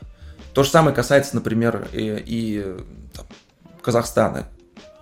Я не могу каждый день мотаться в Казахстан и, там, э, и присутствовать на всех мероприятиях, которые там происходят. Но тем не менее, э, мы стараемся позиционировать сервис и там тоже. Ну, то есть, в принципе, э, понимая, какие у нас э, инструменты работают лучше всего и какие, какими каналами продвигаться более успешно, можно их, в общем, масштабировать и на другие рынки тоже. То есть мы понимаем, что какие рынки представляют наибольший интерес, с одной стороны, мы изучаем эти рынки, а, в том числе, кстати, и с помощью наших коллег из Белива, потому что во многих странах есть офисы Белива, и есть люди присутствуют на местах, которые знают турецкий, любой, венгерский, э, польский, э, не знаю, латиноамериканский, испанский и, и любой другой язык. С помощью наших коллег мы таким образом вот собираем экспертизу и используем эту экспертизу для того, чтобы максимально правильно спозиционировать Тюнкор на локальных рынках. Угу. Когда готовился к интервью, я, ну, понятно, сыграл инфу, и такой интересный факт нашел на сайте у вас в Тюнкоре. А, дословно цитирую, Иван обожает музыку, музицирует сам, иногда даже на сцене. Однажды он выступал с сольным номером на балалайке на Европейском молодежном фестивале название фестиваля в Праде перед тремя тысячами зрителей. Что это было? Это был такой опыт у меня, да, еще в студенчестве много лет назад. Я волонтировал, ну, был волонтером в организации YMCA, такая организация есть. Все знают ее гимн, uh, It's fun to stay in the YMCA, который почему-то думают, что это uh, гимн ЛГБТ-сообщества, на самом деле нет. Uh, изначально эта песня uh, написана именно для uh, вот этой организации, которая по всему миру, кстати, существует и э, пропагандирует развитие личности, гармоничное развитие личности, тела, души и ума. Так вот, э, в 2000, по-моему, третьем году э, в Праге был э, всеевропейский фестиваль этой организации. Собралось, на самом деле, порядка 8 или 9 тысяч людей, представителей молодежи со всей Европы, и, и в том числе из Штатов тоже. И одним из элементов вот этого фестиваля европейского э, была вечерняя программа. разные штуки там показывали.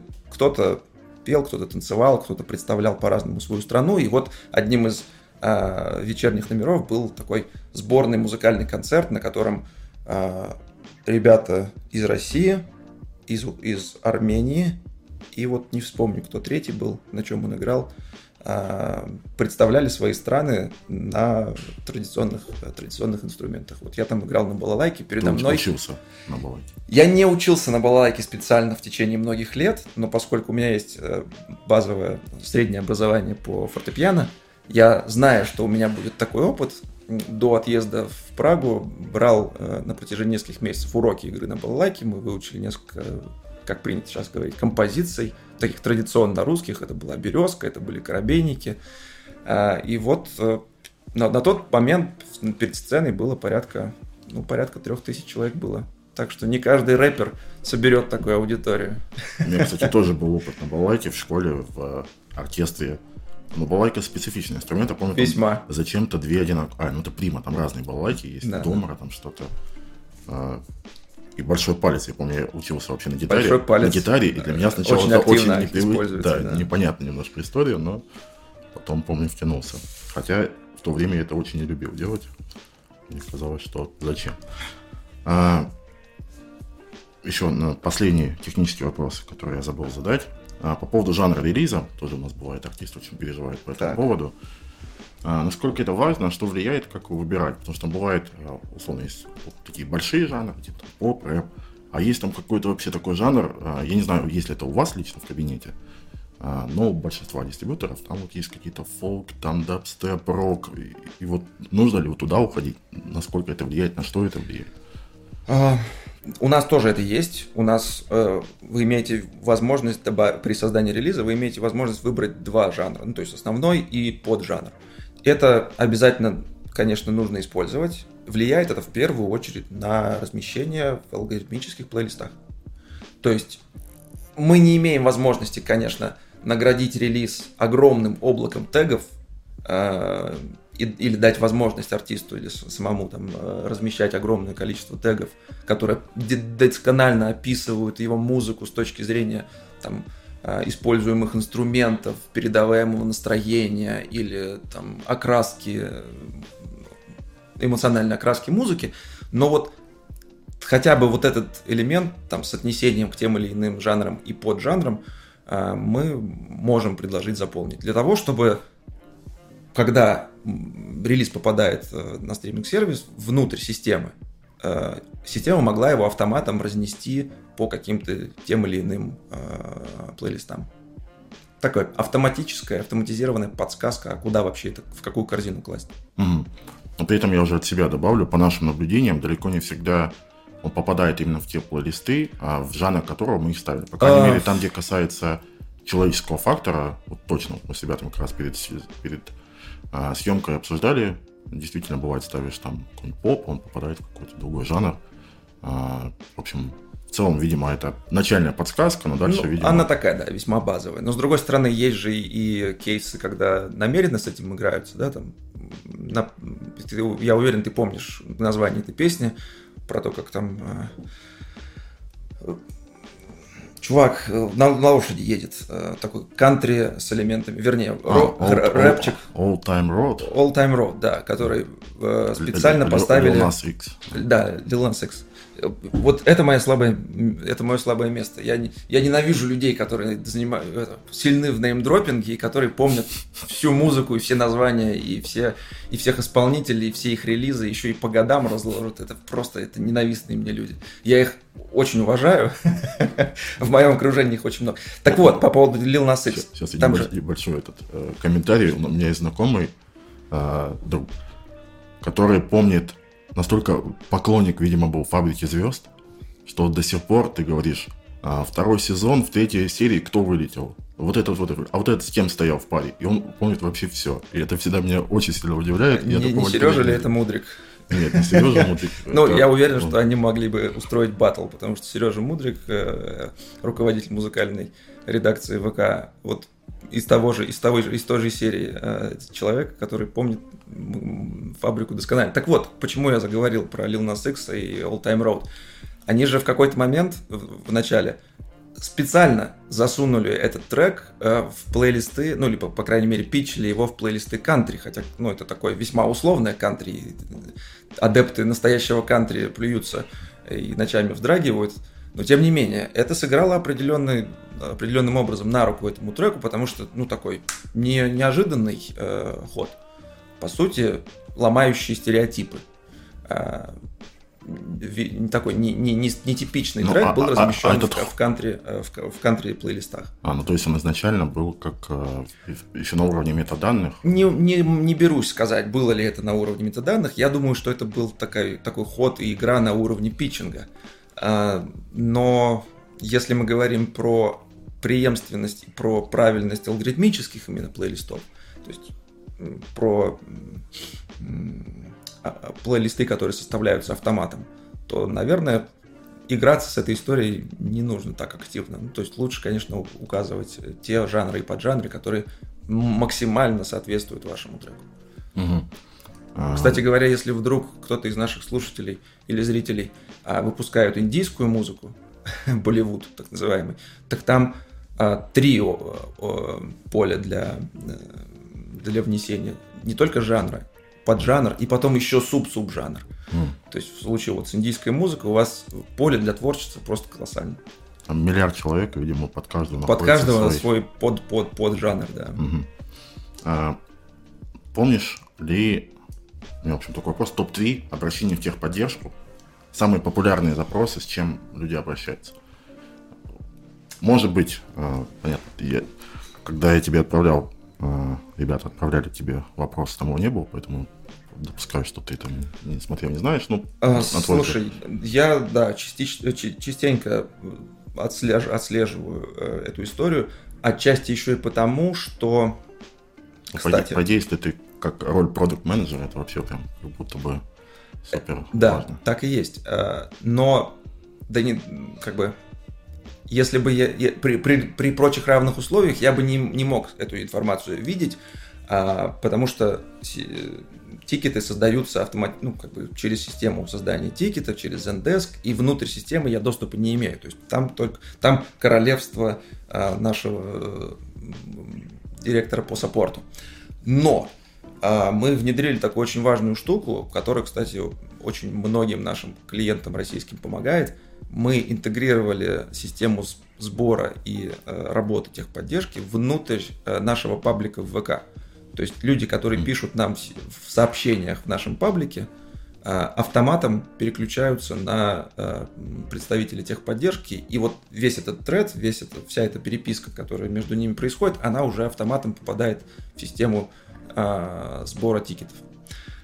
И вот именно там я могу, имею возможность смотреть и, и читать эти обращения. Так вот, штука, которая была нашей головной болью очень долгое время, и которую мы, к счастью, победили. Мы это победили, проблема решена. А, по какой-то причине, технической какой-то причине, а, не доставлялись, часть релизов не доставлялась в ВК. Мы имели такую проблему, и очень много вполне справедливых, гневных отзывов к нам прилетало, потому что человек ставит дату релиза, как мы советуем, все заранее делает, все у него правильно, модерация пройдена, все хорошо. В день релиза, когда он начинает э, реализовывать свою рекламную кампанию, трека нет в ВК. Я прекрасно понимаю злость и, и, и, и, и просто как, как людей колотило от такой ситуации. Праведный гнев. Точно, совершенно. Абсолютно праведный, абсолютно э, разделяю этот гнев. И, и ровно в таком же гневе я писал э, нашим держателям значит, системы и говорил, до какого же, доколе вообще, вот доколе это все будет продолжаться. В итоге таких обращений было ну, достаточно много. Мы, к счастью, э, те, которые, с которыми сталкивались напрямую, быстро, имели возможность быстро догрузить, ну, это там, измерялось в большинстве случаев днями, хотя должен признать, что были у нас кейсы, когда люди не могли достучаться до техподдержки нашей на протяжении многих-многих месяцев, то есть с одним и тем же вопросом, с одной и той же проблемой. Такие случаи тоже были, ну, всякое бывает. Это вот один из самых частых случаев. Второй достаточно частый кейс – это так называемые ошибки атрибуции или, или mapping error на английский, по-английски называется. Это когда э, релиз падает в карточку не того артиста. Особенно это часто происходит с артистами, у которых еще нет карточек. Ну, по понятным причинам. То есть а, артист выгружает свой первый релиз. А, естественно, если он об этом знает, он заранее пишет, в том числе и в поддержку, что, ребята, пожалуйста, создайте для меня карточки на таких-таких-таких площадках. А, и, в принципе, в большинстве случаев это срабатывает. Но если совсем нулевой артист и, и, и не, как бы не позаботился об этом заранее и не подумал, то очень частый случай, когда релиз попадает в карточку э, артиста с похожим на, на неймингом. Ну, на самом деле очень много э, артистов, которые не думают о названии своего там, коллектива или себя, или своем псевдониме, и э, используют достаточно часто встречающиеся названия. Так вот, это путь прямой путь к тому, чтобы ваш релиз запузырили куда-нибудь э, не туда. Это не происходит злонамеренно, это никто специально такой, ха-ха-ха, вот твой-то релиз мы отправим вот тому-то, пойди поищи его.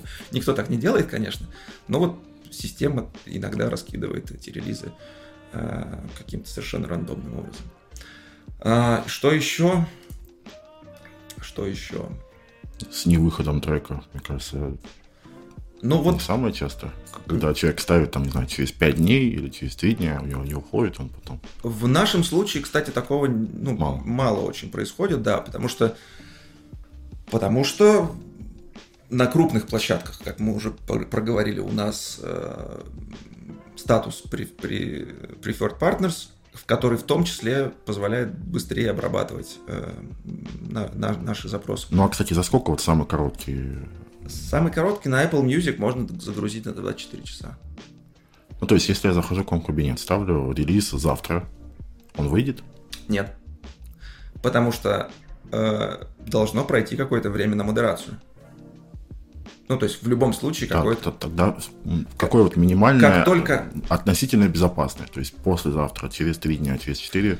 Э, вот ты меня толкаешь на, на грех, если честно. Потому что я во всех лекциях и во всех э, личных беседах и публичных типа всегда, всегда говорю, ребятушки, держите какой-то лак. 3-4 недели. Это вот, вот это безопасный угу. срок.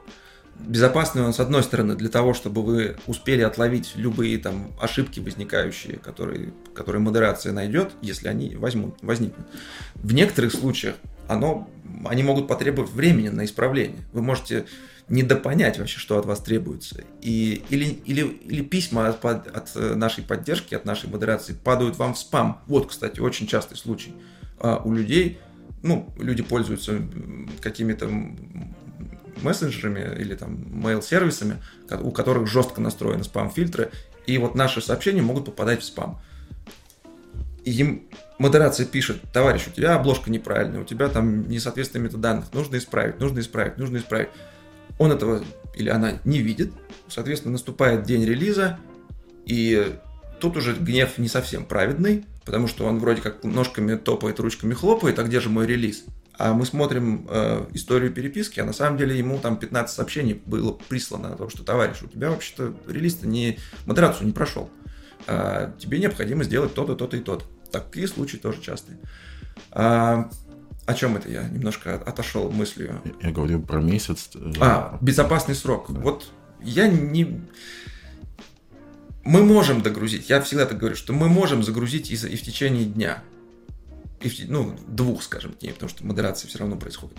А, но я бы не стал играть в эти игры, потому что, ну, а зачем? То есть, может, на каких-то платформах появится в течение двух дней, а на каких-то нет. И как бы, ну, и зачем это нужно? То есть ваша же аудитория будет не понимать, окей, здесь есть, там нет, почему? Это ошибка или так задумано? Или может вы какую-то супер-мега э, маркетинговую интригу решили завернуть? А тут на самом деле просто ситуация состоит в том, что какой-то сервис быстрее обрабатывает входящие запросы, а какой-то медленнее.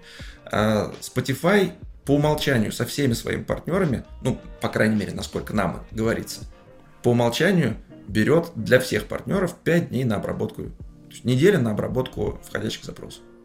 А Apple Music, не знаю, может они более рукастые, может быть у них система лучше настроена. Они за 24 часа с момента, как им поступил э, релиз, метаданные пришли к ним, они в течение 24 часов могут выгрузить. А модерация у нас, как правило, занимает 1-2 дня. Ну, то есть у нас, во-первых, есть а, определенный лаг на time difference, на, на, на разницу во времени. Ну, потому что большинство команды сидит в Соединенных Штатах. Соответственно, если вы там условно из Владивостока грузите свой релиз, то дождитесь, пока он, пока время пройдет, и товарищи в Америке проснутся. Это, конечно, для меня, как для предпринимателя, загадка. Зачем техподдержку держать в дорогостоящем Нью-Йорке, да, по-моему, ты говорил? А, ну, там она у нас размазанная, да, модерация размазанная. А, это хороший ну. вопрос. Вот, но вот, в общем, есть вот такой момент, э, разница во времени, разница в часовых поясах, а с другой, ну, вот вал приходит, объем этого каталог в течение дня собрался, и вот э, модерация его проверяет. Ну, понятно, что они не сидят и ручками, и глазками своими не просматривают каждый отдельный релиз, там есть какие-то алгоритмы, а, но вот в какое-то время это занимает. В среднем, если без ошибок, то два дня, один-два дня. Угу. После этого информация рассылается веерно по всем, э, по всем нашим партнерам. Угу. Так, мы на завершение потихоньку идем. А, так или иначе через тебя э, на твоих глазах много артистов взрослеют э, или наоборот э, их карьера как-то идет на спад. Самые частые ошибки, которые ты видишь, две-три, сколько вспомнишь. И да, давай с этого начнем. Ну, я бы сказал, две-три это уже много. Э, вот Давай, самая, да. самая главная, наверное, ошибка, которую я, кстати, э, вижу не только у начинающих артистов, а, но и вполне у опытных, в том числе и функционеров, и участников музыкальной индустрии. Ну, на мой взгляд, это ошибка, которая, в общем, этот взгляд подтверждается и практикой. А, современная индустрия и, в общем-то, жизнь так сложилась, что объем контента, который вокруг нас, э, из разных источников, не только из музыки, а настолько колоссален, что какая бы ни была замечательная песня или какой бы замечательный клип ни был, э, хорошая музыка, к сожалению, сама себя не продаст.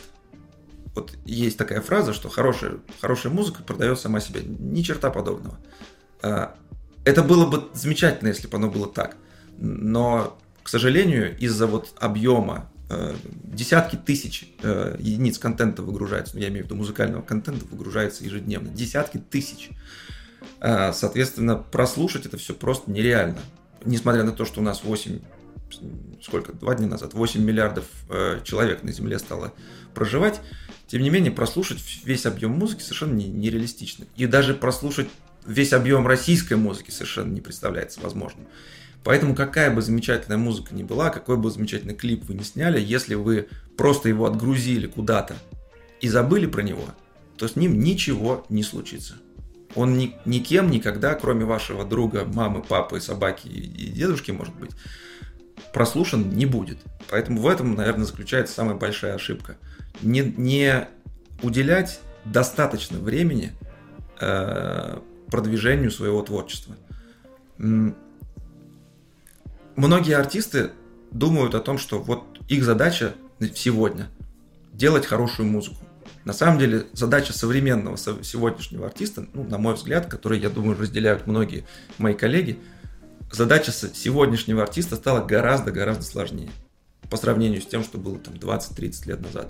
Она, артист сейчас это такой мультистаночник, который должен быть и жнец, и на дуде, и грец, и все что угодно в одном флаконе.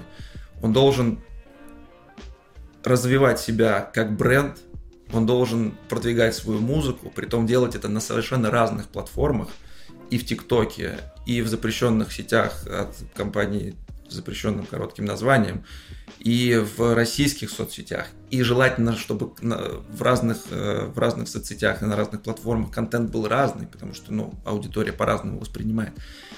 А, и представлять себя.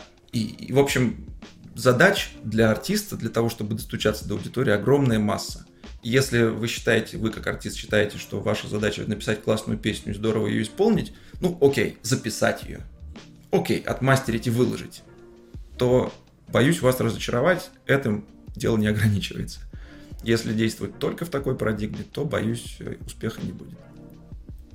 Иван, спасибо тебе большое а, за интересную беседу.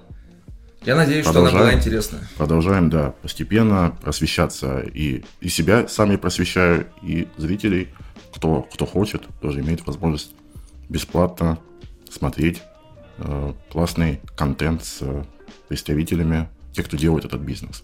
Обязательно подписывайтесь, смотрите выпуски, гости классные, знания, они э, привносят огромное количество, так что изучайте, смотрите и пополняйте свой багаж знаний. Спасибо. Пока-пока. Спасибо, пока.